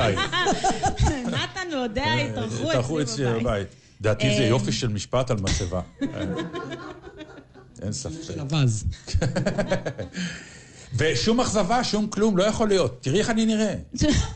אתה לא רוצה... שום אכזבה. אין לי פה שום הפתעות ואין שום אכזבה. האמת היא שכן, אני מודה שהייתי מאוד בלחץ מכל האירוע הזה, ואולי דווקא בגלל שזה כל כך זורם, שמשהו ישתבש. כמו מה? אני רוצה פרטים של אסונות, את עוד לא... יודע. מה? את תשתמשי. כן, למשל, הייתי טרודה לגבי איך נסתדר עם השולחנות ו... וראיתי בתמונות של השבועות הקודמים שצריך גם שולחן גדול לקונסולה, ולא לא ידעתי איך ניכנס פה כולנו. איך נודע לדע ודתנר הגענו לשולחנות. זה אותו דבר. תודה רבה, אינבאל גזית.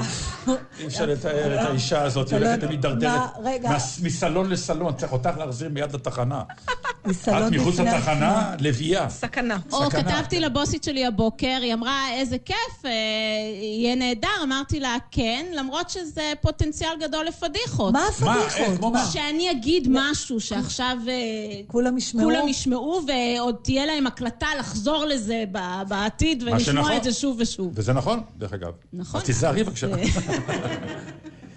טוב, הבנו. בואי תספרי לנו, אפרופו, אנשים משונים. אז מה לך ולמרגרט אטווד? אז אני למדתי ספרות אנגלית. עשיתי שלושה תארים בספרות אנגלית, באוניברסיטה העברית. אתם אוספים מודעות, אוספים תארים, מה יש לכם? הם אינטלקטואלים, הם ירושלמים. כן. כמו שאומרת מרגרט אטווד, אני קנדית, יש לה מלא כאלה... הסיבה השנייה שרציתי לבוא אליכם זה בגלל שהיא...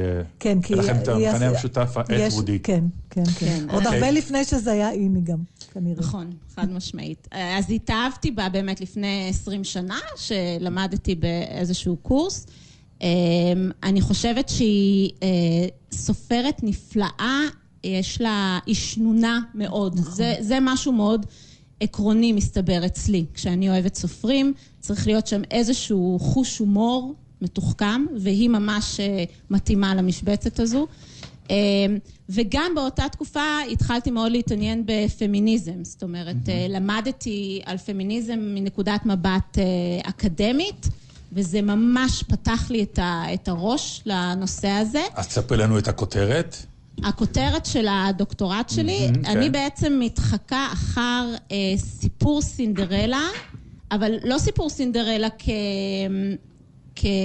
כמה שנקרא ביטוי, כן? אלא. אלא הסיפור, אגדת העם של סינדרלה שעברה כל כך הרבה גלגולים ב-אלפיים וחמש מאות שנה שהיא קיימת, לפחות, אני מתחקה אחר הסיפור הזה ברומנים של מרגרט אטווד. אה. כלומר, אני אה, אה, מראה ב- ב- ברומנים לאורך כל, ה- לאורך כל הקריירה שלה, איך היא כל פעם חוזרת לסיפור הזה, חותרת תחתיו, ובעצם יש כל הזמן מתח אצל הגיבורות שלה, בין הכמיהה להיות סינדרלה, לבין דחייה מוחלטת של סינדרלה וכל מה שהיא מייצגת. איך זה מגיע לוולט דיסני? אז במסגרת הטקסטים שאני בודקת, שאני משווה, או שאני מוצאת אותם בתוך הרומנים של מרגרט אטווד, יש גם את הגרסה של דיזני, שהיא נחשבת כיום במעגלים פמיניסטיים כגרסה כמעט רעילה מבחינת המסר שהיא מעבירה. עכשיו, כמובן שהיא נכתבה לפני שישים שנה, אז יותר אפילו, אז, אז צריך רגע, לקחת אבל... אותה בקונטקסט של התקופה שבה נוצר הסרט. גרסת סינדרלה של דיסני. כן, גרסת סינדרלה של דיסני. אבל כבר יש את הגרסת פרוזן של דיסני, כלומר, קרה, קרו דברים, נכון? נכון, קרו דברים. ועל אבל... זה אתם לא רוצים לתת לו... בהחלט כן, אגב, קרדיט. לא, לא, בגלל שהוא לא, כבר לא בסביבה. אני מכוון, לא, לא... טוב מאוד ש... ש...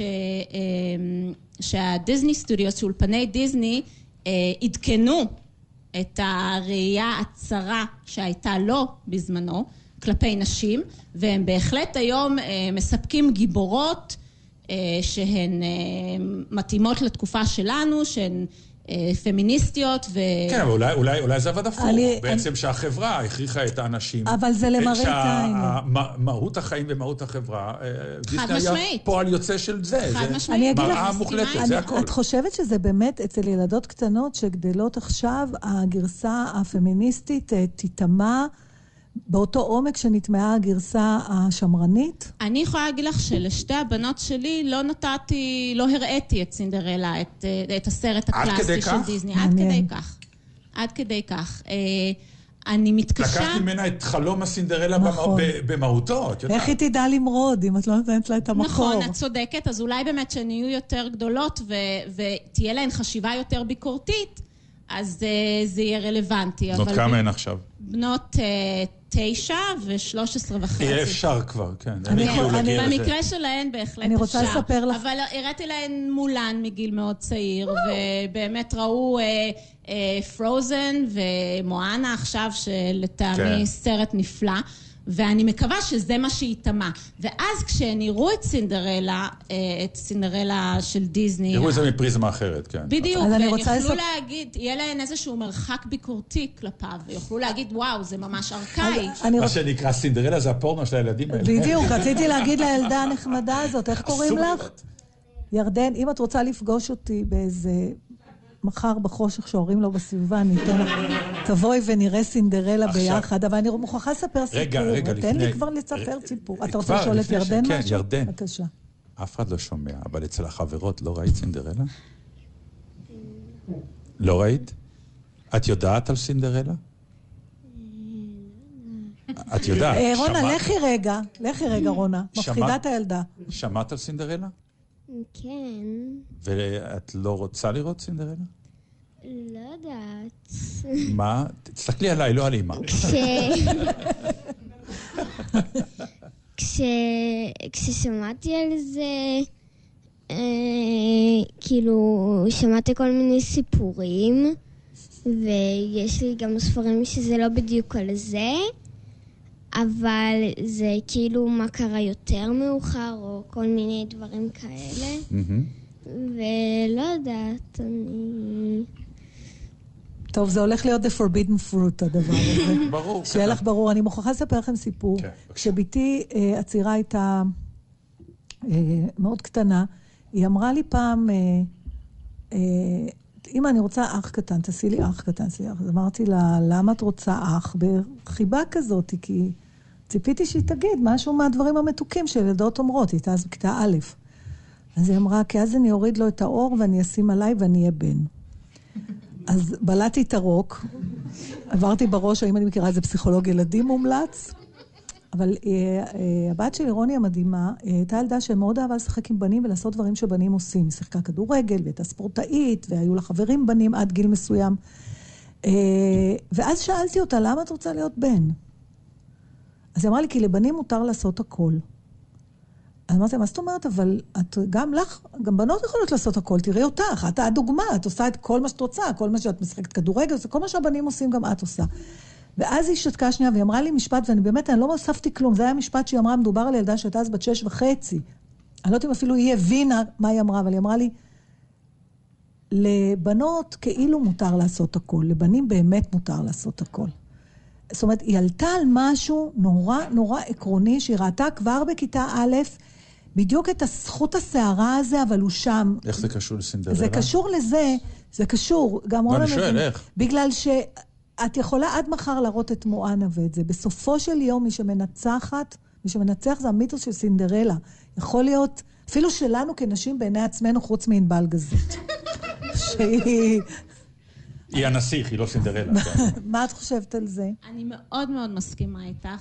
אני חושבת שאנחנו עדיין חיים בעולם, לצערי הרב, אפילו שעברו כל כך הרבה עשורים מאז שיצא הסרט, ואני מתייחסת לסרט בגלל, ש, בגלל שהוא ה, הביטוי של העידן המודרני שלנו. אבל בוא רגע נעשה תיקון. אבל הסיפור, הז, הסיפור של הסרט הוא מ-אלף שש מאות תשעים ושבע, הוא נכתב כסיפור ב-אלף שש מאות תשעים ושבע, זאת אומרת שדוחפים לנו את זה לגרון כבר מאז לפחות. זה לא נכון, מכיוון שיש מלא עדכונים וסרטים חדשים של סינדרלה. זה הכאילו והבאמת. של דיסני, שכאילו מעדכנים את עצמם. זה כמו, קחי תילוף הסוררת של שייקספיר, זאת אותו דבר שבסוף יש את נאום הקנייה, כן?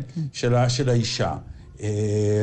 והיום החברה לא יכולה לקבל את הנאום הזה כמו שהוא, אז באמת כל במאי וכל שחקנית מתמודדים באיך להביא את זה up to date, שזה בקריצה, שזה בטייק-אוף, שזה אחרת. אני מניח שזה מה שקורה עכשיו עם כל הסינדרלות החדשות, שמה שנקרא, הן הכוכבות בסופו של עניין. הן לא נוצרו בוואקום, ו... אלפי שנה של דיכוי לא ניתן לתקן, נכון, ב-חמישים שנה של עדכון. המלאכותיות ו... שלהם יותר מורגשת. סינדרלה היא האותנטית, וזה כבר הטייק אוף. הם עוד לא הדבר האמיתי. אתה מבין? אתה מצחיק, ש... הדיכוי בסינדרלה נעשה על ידי נשים. נכון, וואו. שזה גם כן אגב, גם משהו מנגנון פטריארכלי, שנשים מדכאות נשים, זאת אומרת שנשים... הגבר סידר את זה, מה שנקרא. כן, זה הפרד ומשול.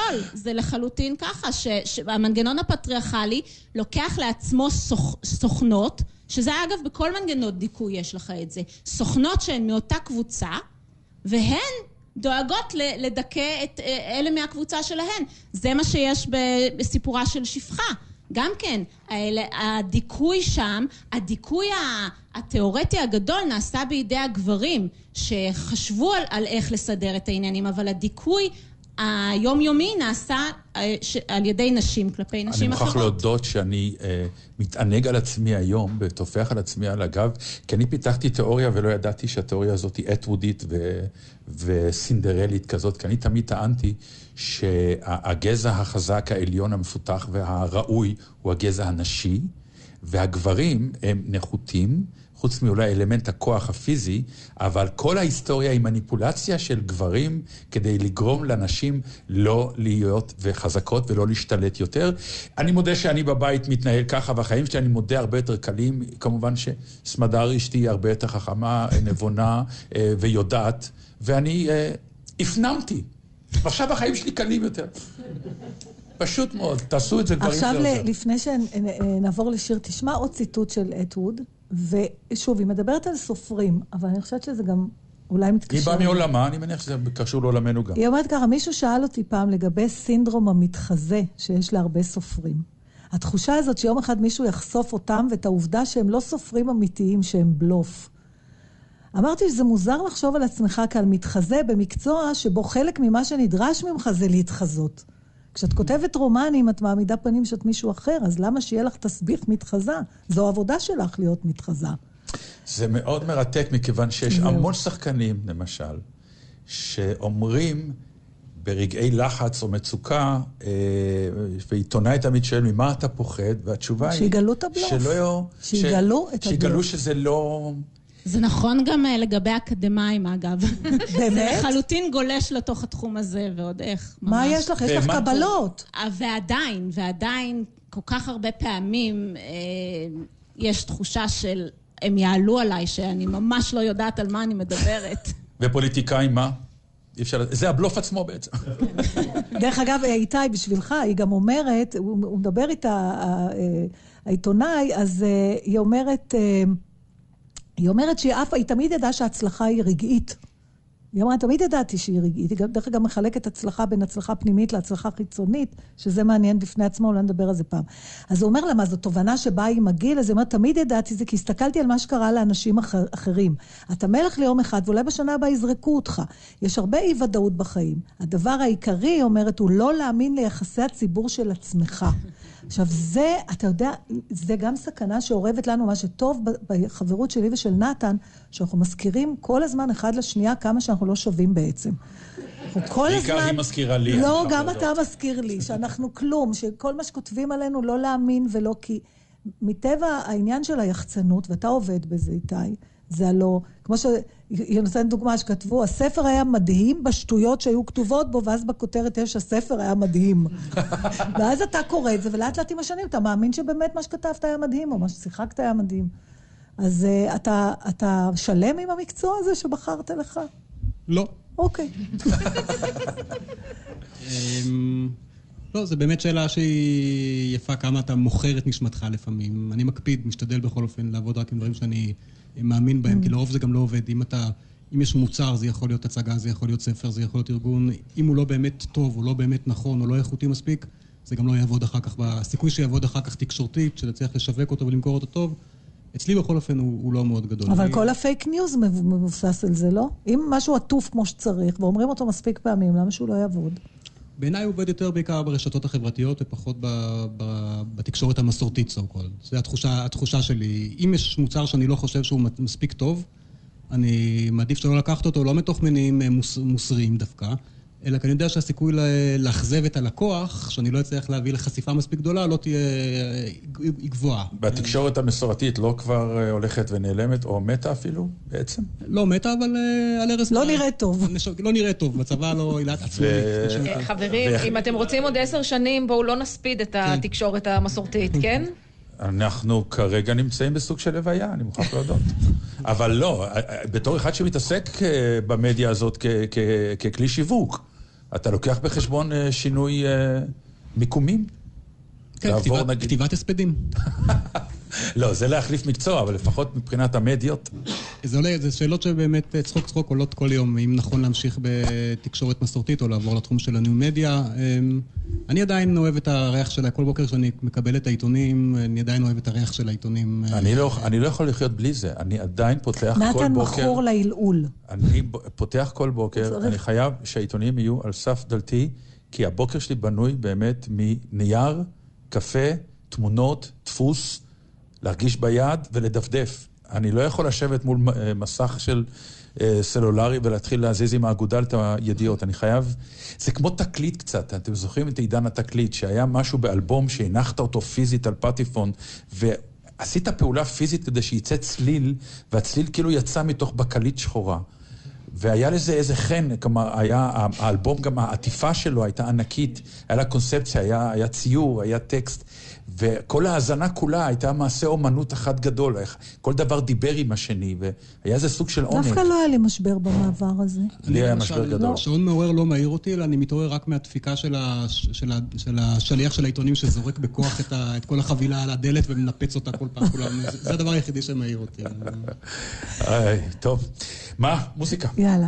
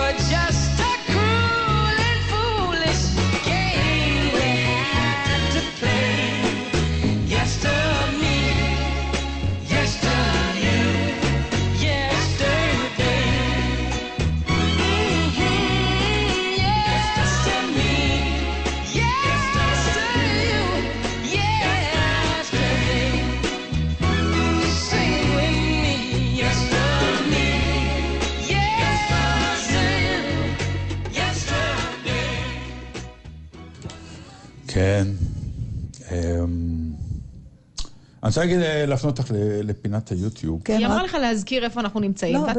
עוד פעם הטון הזה, הוא לא שמע, הכל בסדר, אנחנו בסלון, אנחנו בבית, אנחנו בבית.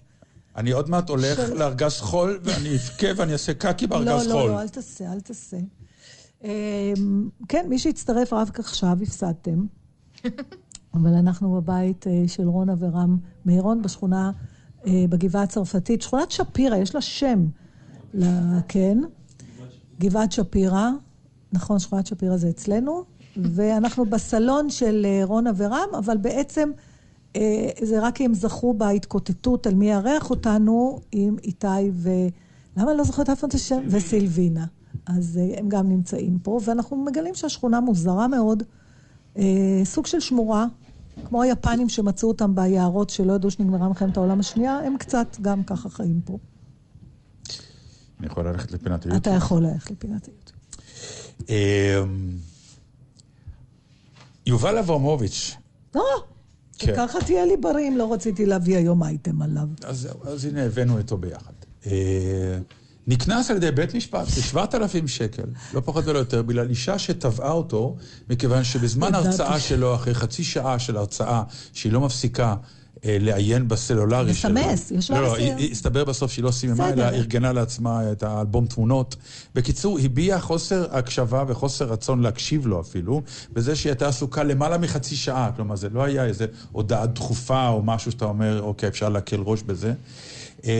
והתופעה הזאת, והוא פשוט הסתכל עליה, ובאיזשהו שלב, אחרי חצי שעה, קלו כל הקיצים מבחינתו, והוא אמר לה, גברתי, תעשי לי טובה, אבל זה מפריע לי, כנראה שאת לא מעוניינת בי. תלכי. ופשוט, אז תעשי את זה בבית, תלכי. והיא פתאום התנהגה כאילו היא נורא נפגעה, כי הוא הלבין פניה ברבים, טבעה אותו, ובית משפט, משום מה, היא טבעה אותו, אבל לא, ב-מאתיים אלף שקלים. כן, היא הלכה על מאתיים אלף, בית משפט שבעת אלפים, לא, זה הרבה כסף.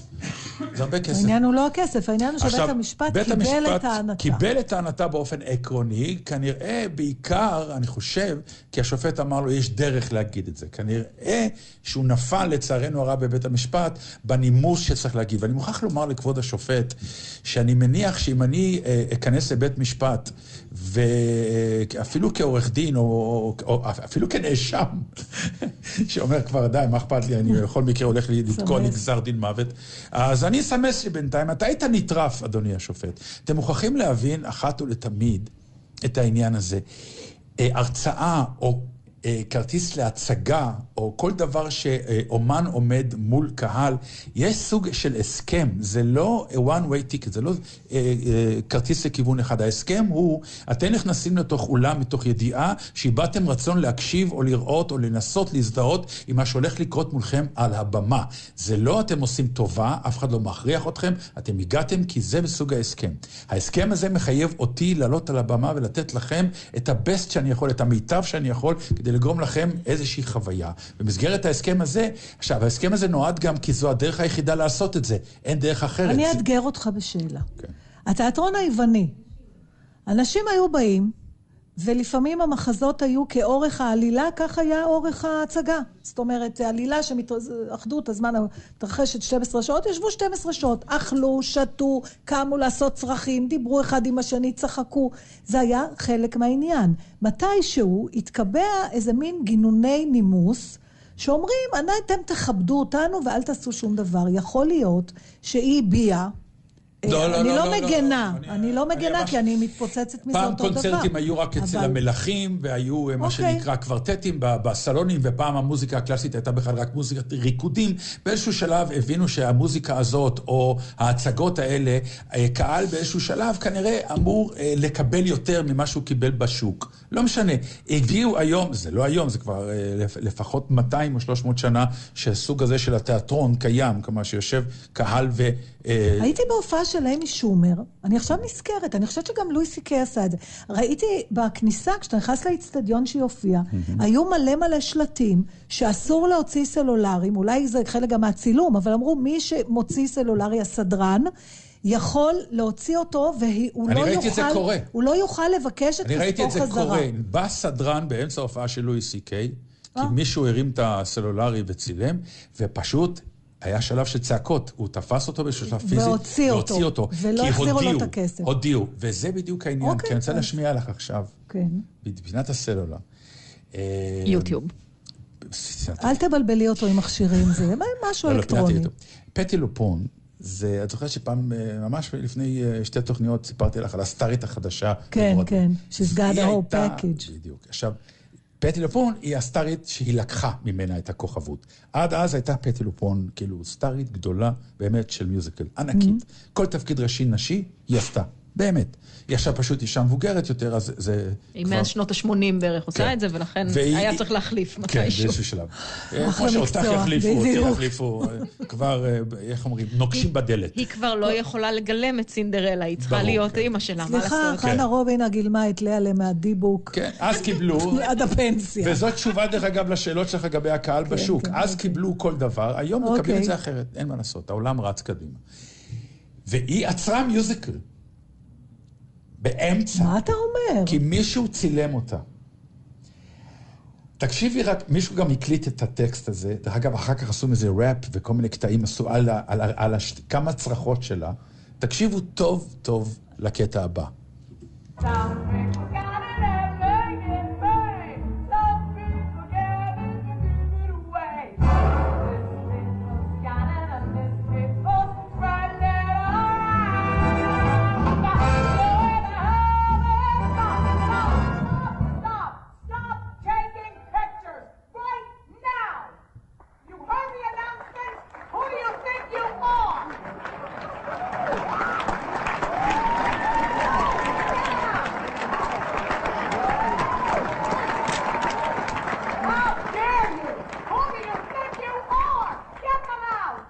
זה נמשך ונמשך. הקהל מוחה כפיים, כי באיזשהו שלב יצרה את הכל. לא כל הקהל מוחה.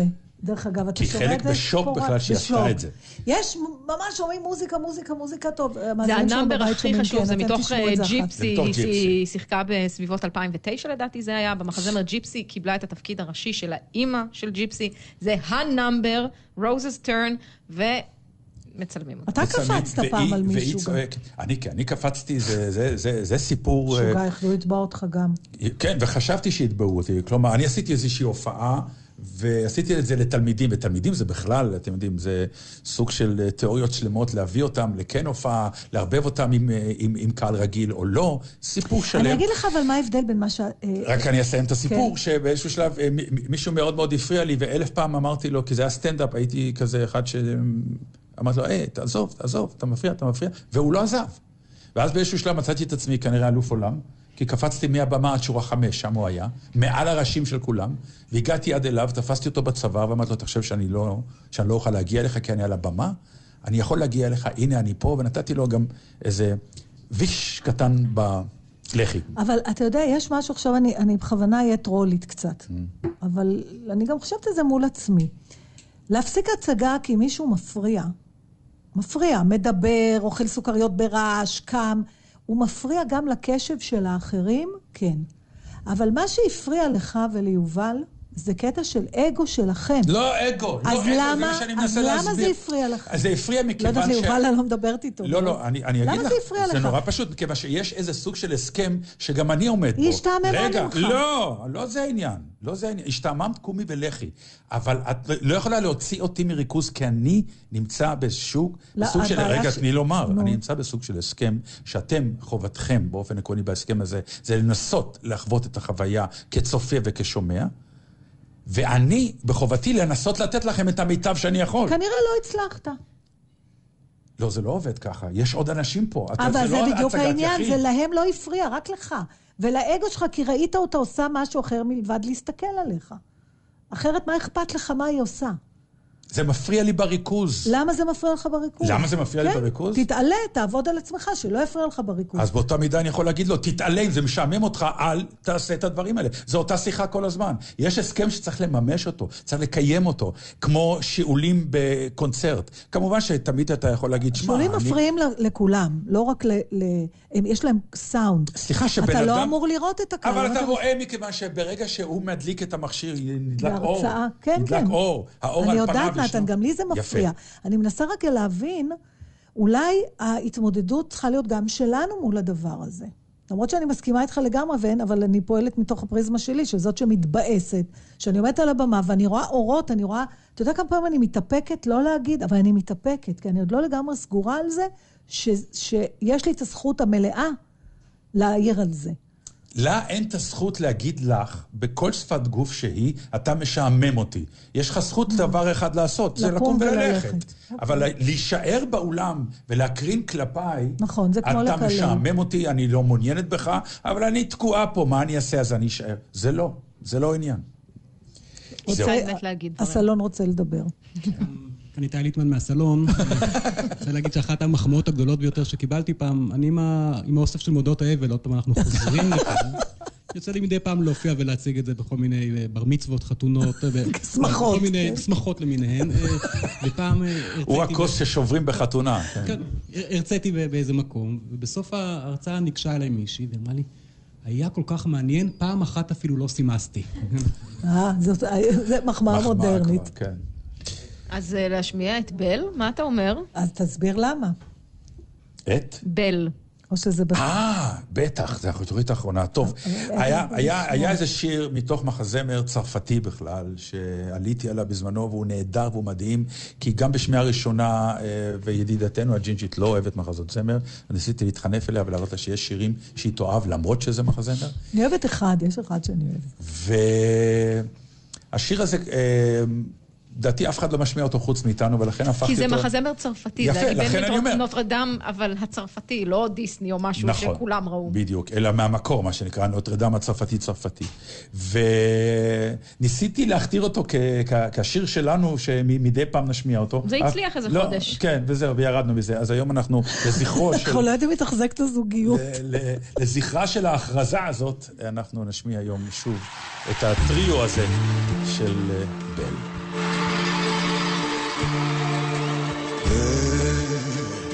C'est un mot qu'on dirait inventé pour elle.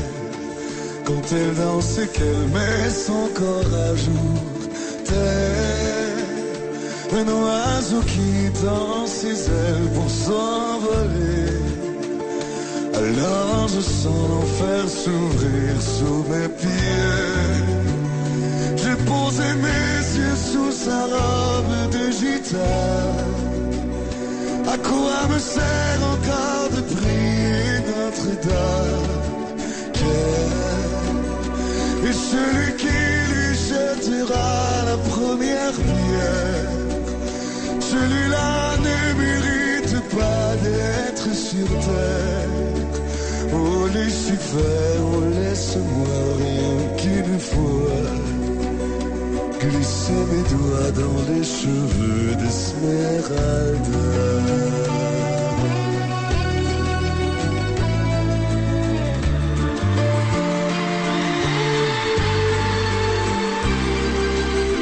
Elle, est-ce le diable qui s'est incarné en elle pour détourner mes yeux du Dieu éternel qui a mis dans mon être ce désir charnel pour m'empêcher de regarder vers le ciel?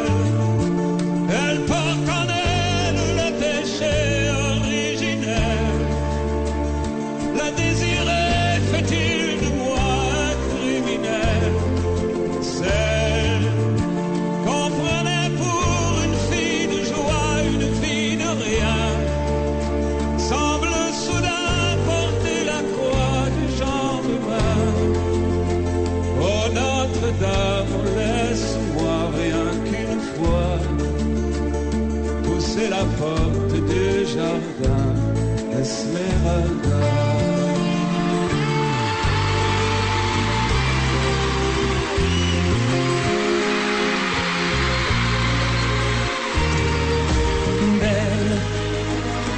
Les cigances noirs qui nous en sorcellent. La demoiselle serait-elle encore pucelle? Quand ses mouvements me font voir mon émerveil sous son jupon aux couleurs de l'arc-en-ciel. Ma Dulcinée, laissez-moi vous être infidèle.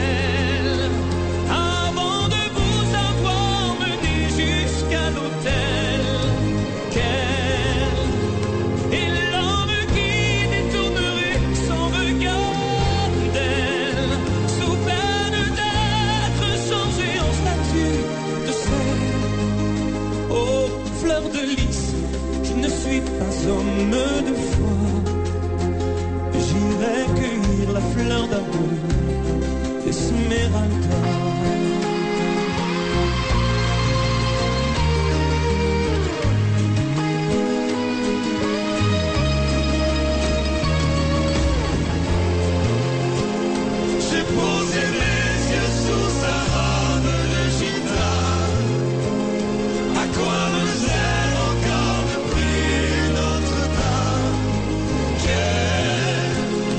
Celui qui lui jettera la première pierre.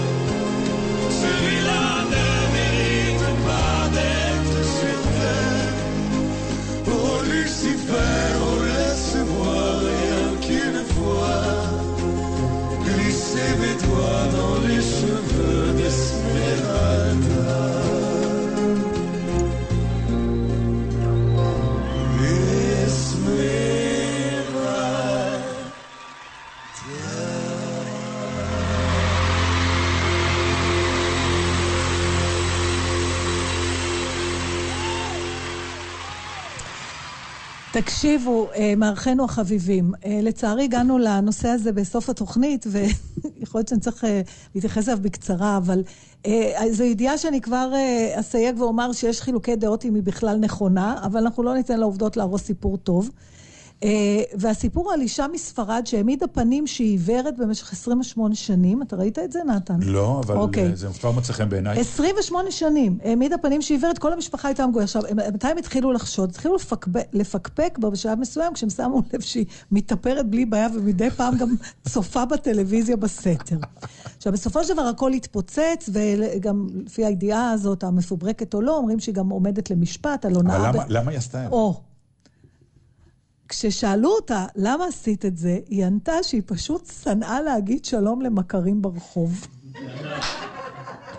פשוט לא היה לה כוח לכל השלום הנשמע בזה, ולא. אז היא החליטה להעמיד פנים שהיא עיוורת, ואז לא מטרידים אותה, כי היא כאילו לא רואה אותם. עכשיו... סיבה מטורפת. כן, היא כנראה, אתה יודע, להסתבך שלושה עשורים עם התרמית הזאת, לא חשוב, היא... אבל למה אני מביאה את זה? מעבר לזה שזה משעשע בפני עצמו, נטע חוטר כתבה על זה ממש מין בלוק קטן כזה, היא אומרת, האישה הזאת היא הגיבורה שלי. והיא היא, גם היא אומרת, אני לא יודעת אם זה נכון או לא, אבל היא אומרת, אפשר להבין את ההיגיון הרגשי מאחורי מהלך כזה, אבל מי אוהב להגיד שלום לאנשים ברחוב? והיא מתארת פה כל מיני סיטואציות, איך היא מתחבא מאחורי משקפי שמש, כן, אז שאתה עושה את עצמך שלא ראית, שעכשיו אתם גרים בשכונה שאלוהים יעזור לכם, מה, אתם פוגשים אחד את השני כל יום, מה... אף אחד מכם לא רוצה להיות עיוור. לפעמים כשאני הולכת למכולת, אני מחשבת עוד רבע שעה על זמן הקנייה, כי אני יודעת שאני אעמוד שם ואדבר עם אנשים, ואני ממש צריכה לקחת בחשבון את האקסטרה זמן הזה. וגם אני משתמשת בטריק של המשקפי שמש, אני הסגרתי את עצמי עכשיו, אבל מדי פעם אני משתמשת בו. נכון, כי אז אתה יכול... זה הפוך, הרבע שעה זה שאת הולכת לדברת עם אנשים אחרים רבע שעה. בדיוק. אז אני מזמן גיליתי, רונה, שאני גם לא הבנתי את העניין. אני אין דבר שחביב עליי יותר מלהגיד שלום לאנשים ברחוב. מסתבר שבאמת רוב האנשים שאני פוגשת עם משקפי שמש, אבל אתה שאתה מזנטרופ. מה אתה עושה? אני אגיד לך, א', אני... אני לא מדבר על חברים קרובים, מדברים על מכרים כאלה שאתה רואה בזווית העין. אני הולך מהר, קודם כל. באמת, אני הולך... אתה לא נותן להם צ'אנס לתחום. לא, אני הולך, בדיוק, אני הולך, כאילו, אני נורא... אני באמת חושב על משהו, אל תוציאו אותי מהריכוז, וכמה פעמים אמרו לי, ראיתי אותך, אבל היית כל כך... בעצמך, לא רציתי להפריע. אבל אתה רואה את זה שאתה לא רוצה שיר... ברור שאני רואה, ואז אני הולך, אבל יש את אלה שמפתיעים אותי. אני אגיד, יושב באיזה בר במסעדה, סתם כזה, לשתות קפה או משהו, ואז בא מישהו ונותן לי דפיקה בכתף, ואני מסתכל עליו, ואז הוא נעמד מולי בפוזה כזאת עם ידיים על המותניים, נו, מי אני? מכירה את הנודניקים? לא, תזכיר לי מאיפה אני מכיר, כי אני צריכה את כל הקורות חיים עכשיו. לא, אפילו לא אומר תזכיר, הוא רק כזה מין חיוך של איך פגשת אותי, זכית בזה שפגשת אותי, ואין לי מושג מזה. איש. תראה, מה שהיא אומרת פה נתח חוטר, עכשיו זה רגע, היא אומרת שלפעמים להגיד שלום, זה מעמסה רגשית שהיא לא יכולה לעמוד בה.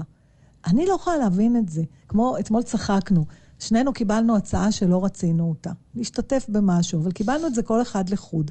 אני כבר יומיים מתפתלת איך להגיד, מה להגיד. בסוף התקשרתי אליו, אמרתי לו, קיבלת את ההצעה, מה הוא אומר? הוא אומר, כן, זה לא נראה לי. אני אומרת לו, אז מה ענית לו? הוא אומר, לא עניתי לו. אמרתי לו, לא ענית לו? הוא אומר, לא. אמרתי, אין לי את האפליקציה הזאת בכלל. כאילו, אין... היית עסוקה, ברור לי שאני עונה לו, רק מה? ברור, האפשרות, עכשיו, אני כן התקדמתי מזה שפעם אני הייתי רודפת אחרי מכרים ברחוב, כולל כאלה שאני לא סובלת, רק בשביל להגיד להם שלום, כשאין לי מושג אחר כך, גם לא באתי על סיפוקים מבחינה רגשית, אני לא יודעת אחר כך למה השקעתי את האנרגיה. אחר כך הגעתי לשלב שאני לא יוזמת, אבל לא נעים לי, אם תופסים אותי, אני לא אתחמק. ועכשיו הגעתי בשעה טובה לשלב שאני... אני לא יוזמת, וגיליתי לתדהמתי הרבה שרוב האנשים לא רוצים להגיד לי שלום. חשבתי תמיד שהם יוזמים איתי, ומסתבר שבגלל שאני לא יוזמת... את היית עלוקה בעצם. אני עלוקה, בדיוק. יפה. יש לנו זמן לקרוא שיר. היום הראשון לספטמבר, הילדים שלכם התחילו ללמוד היום? למה לא נתנו להם כבר עד יום ראשון? כן, גם אני לא הבנתי את השטות הזאת. סתם. תראו, זה תאריך שאנחנו, אני חושבת, אתה כבר שלוש שנים, ואני ארבע, שאין לו משמעות בשבילנו יותר. יש! זה מגיע, אני יודע שזה נראה כאילו, כל החיים אתם תקועים ממערכת החינוך, לא... זה אנחנו משתחררים מהנה באיזשהו שלב. זה סתם עוד תאריך בלוח שנה, למרות שכשאומרים את הראשון לספטמבר הזה, אז אני נזכרת. לא, בעיניי זה חצי יום עצמאות, כי עוד פעם אפשר לחזור לקניון וכל מיני מקומות בלי שיש מלא ילדים רצים שם. ומצאתי איזה שיר שחשבתי שיהיה נחמד לסיים את המפגש שלנו איתו, מפני שהוא מדבר גם על בית ספר, גם על ירושלים וגם על החיים, כמו שרק יהודה עמיחי יודע. מצאת שיר גם בית ספר, גם ירושלים. כן, כן, קוראים לשיר הזה על הדברים שלא מלמדים בבית הספר. זה לא שיר, זה מגילה אמור להיות משהו. עברתי ליד בית הספר שבו למדתי בנעוריי, ואמרתי אל ליבי, כאן למדתי דברים אחדים, ולא למדתי דברים אחרים. כל חיי אני אוהב אהבת חינם את הדברים שלא למדתי. אני מלא דעת, אני מומחה בוטניקה של עץ הדעת טוב ורע, אני יודע על פריחתו ועל צורת עליו ופעולת שורשיו, על מזיקיו ועל תפיליו. אני עדיין חוקר את הטוב והרע ואחקור עד יום מותי. עמדתי ליד בית הספר. בחדר הזה ישבנו ולמדנו. חלונות חדרי כיתה תמיד פונים אל העתיד, ואנחנו חשבנו לתומנו שזה הנוף שרואים מן החלון. החצר הייתה צרה ורצופה אבנים גדולות. אני זוכר את המהומה הקצרה של שנינו ליד המדרגות הרעועות. המהומה שהייתה התחלת אהבה ראשונה גדולה, והיא ממשיכה להתקיים גם אחרינו, כמו במוזיאון, כמו כל דבר בירושלים. יפה. עכשיו שאלה קטנה, אל תעני, זו שאלה רטורית. אם תוך כדי ההקראה הזאת מישהו מהם היה מסמס, לא היה מטריף אותך. אבל הייתי מתאפקת, נתן. נכון, אבל לא היית מקריאה כל כך יפה. זה בדיוק העניין. עד כאן, גבירותיי ובותיי, מביתם של רונה ורם מיירון, כאן בירושלים, בגבעה הצרפתית, שכונת שפירא, נכון? גבעת שפירא. גבעת שפירא, שכונת שפירא. גבעת שכונה. גבעת שכונה. קרדיטים, תודה למני ציפל ולנועם ברלכיס ולחזקאל אמבה ומפיקה מירי קצוקסין. עורך הדיגיטל יעקב צים, ובאולפן ביפו דניאל גורדון, לויטן, עמית פומפס ואופק אלברט, הפיקוח הטכני דני אור. תודה רבה לאבי אברהם שמלווה אותנו. שבוע הבא חוזרים לשגרה, רבותיי, אני... שעה אחת ויחידה בצהריים מהאולפן ביפו. ואני אוסיף ואומר, נתן, מה? שבעקבות כולה ארבע תוכניות האלה... Mm-hmm. גילית עליהם משהו? גיליתי שלא רע העם הזה. אפשר להישאר פה. שאני מאוד שמחה בך, שאני מאחלת לנו לא עוד עשר שנים, אבל uh, כמה שיקח שנרצה אחד את השני ושירצו אותנו, שימשיך. בעיקר שנעניין אחד את השני. לגמרי, אינבל, מה היינו בלעדייך? תודה לכם, מארחים יקרים, ותודה לכל מי שרח אותנו. היה כיף. חוזרים הביתה שבוע הבא. שלעולם לא תפסיק לשיר, שתמיד תמשיך לגדול, ושתמיד תישאר צעיר, שתמיד תלך קדימה, ושלא תאבד תקווה, שתדע שלום וטוב, ושתמצא את האהבה. בואנה, בואנה, בואנה. שתסכים לחיות ביחד ולהישאר חופשי, ושתוכל למצוא תועלת גם במצבים קשים, שתמיד תישאר צנוע ושתמיד תהיה בריא, שתצליח שחייך לא יהיה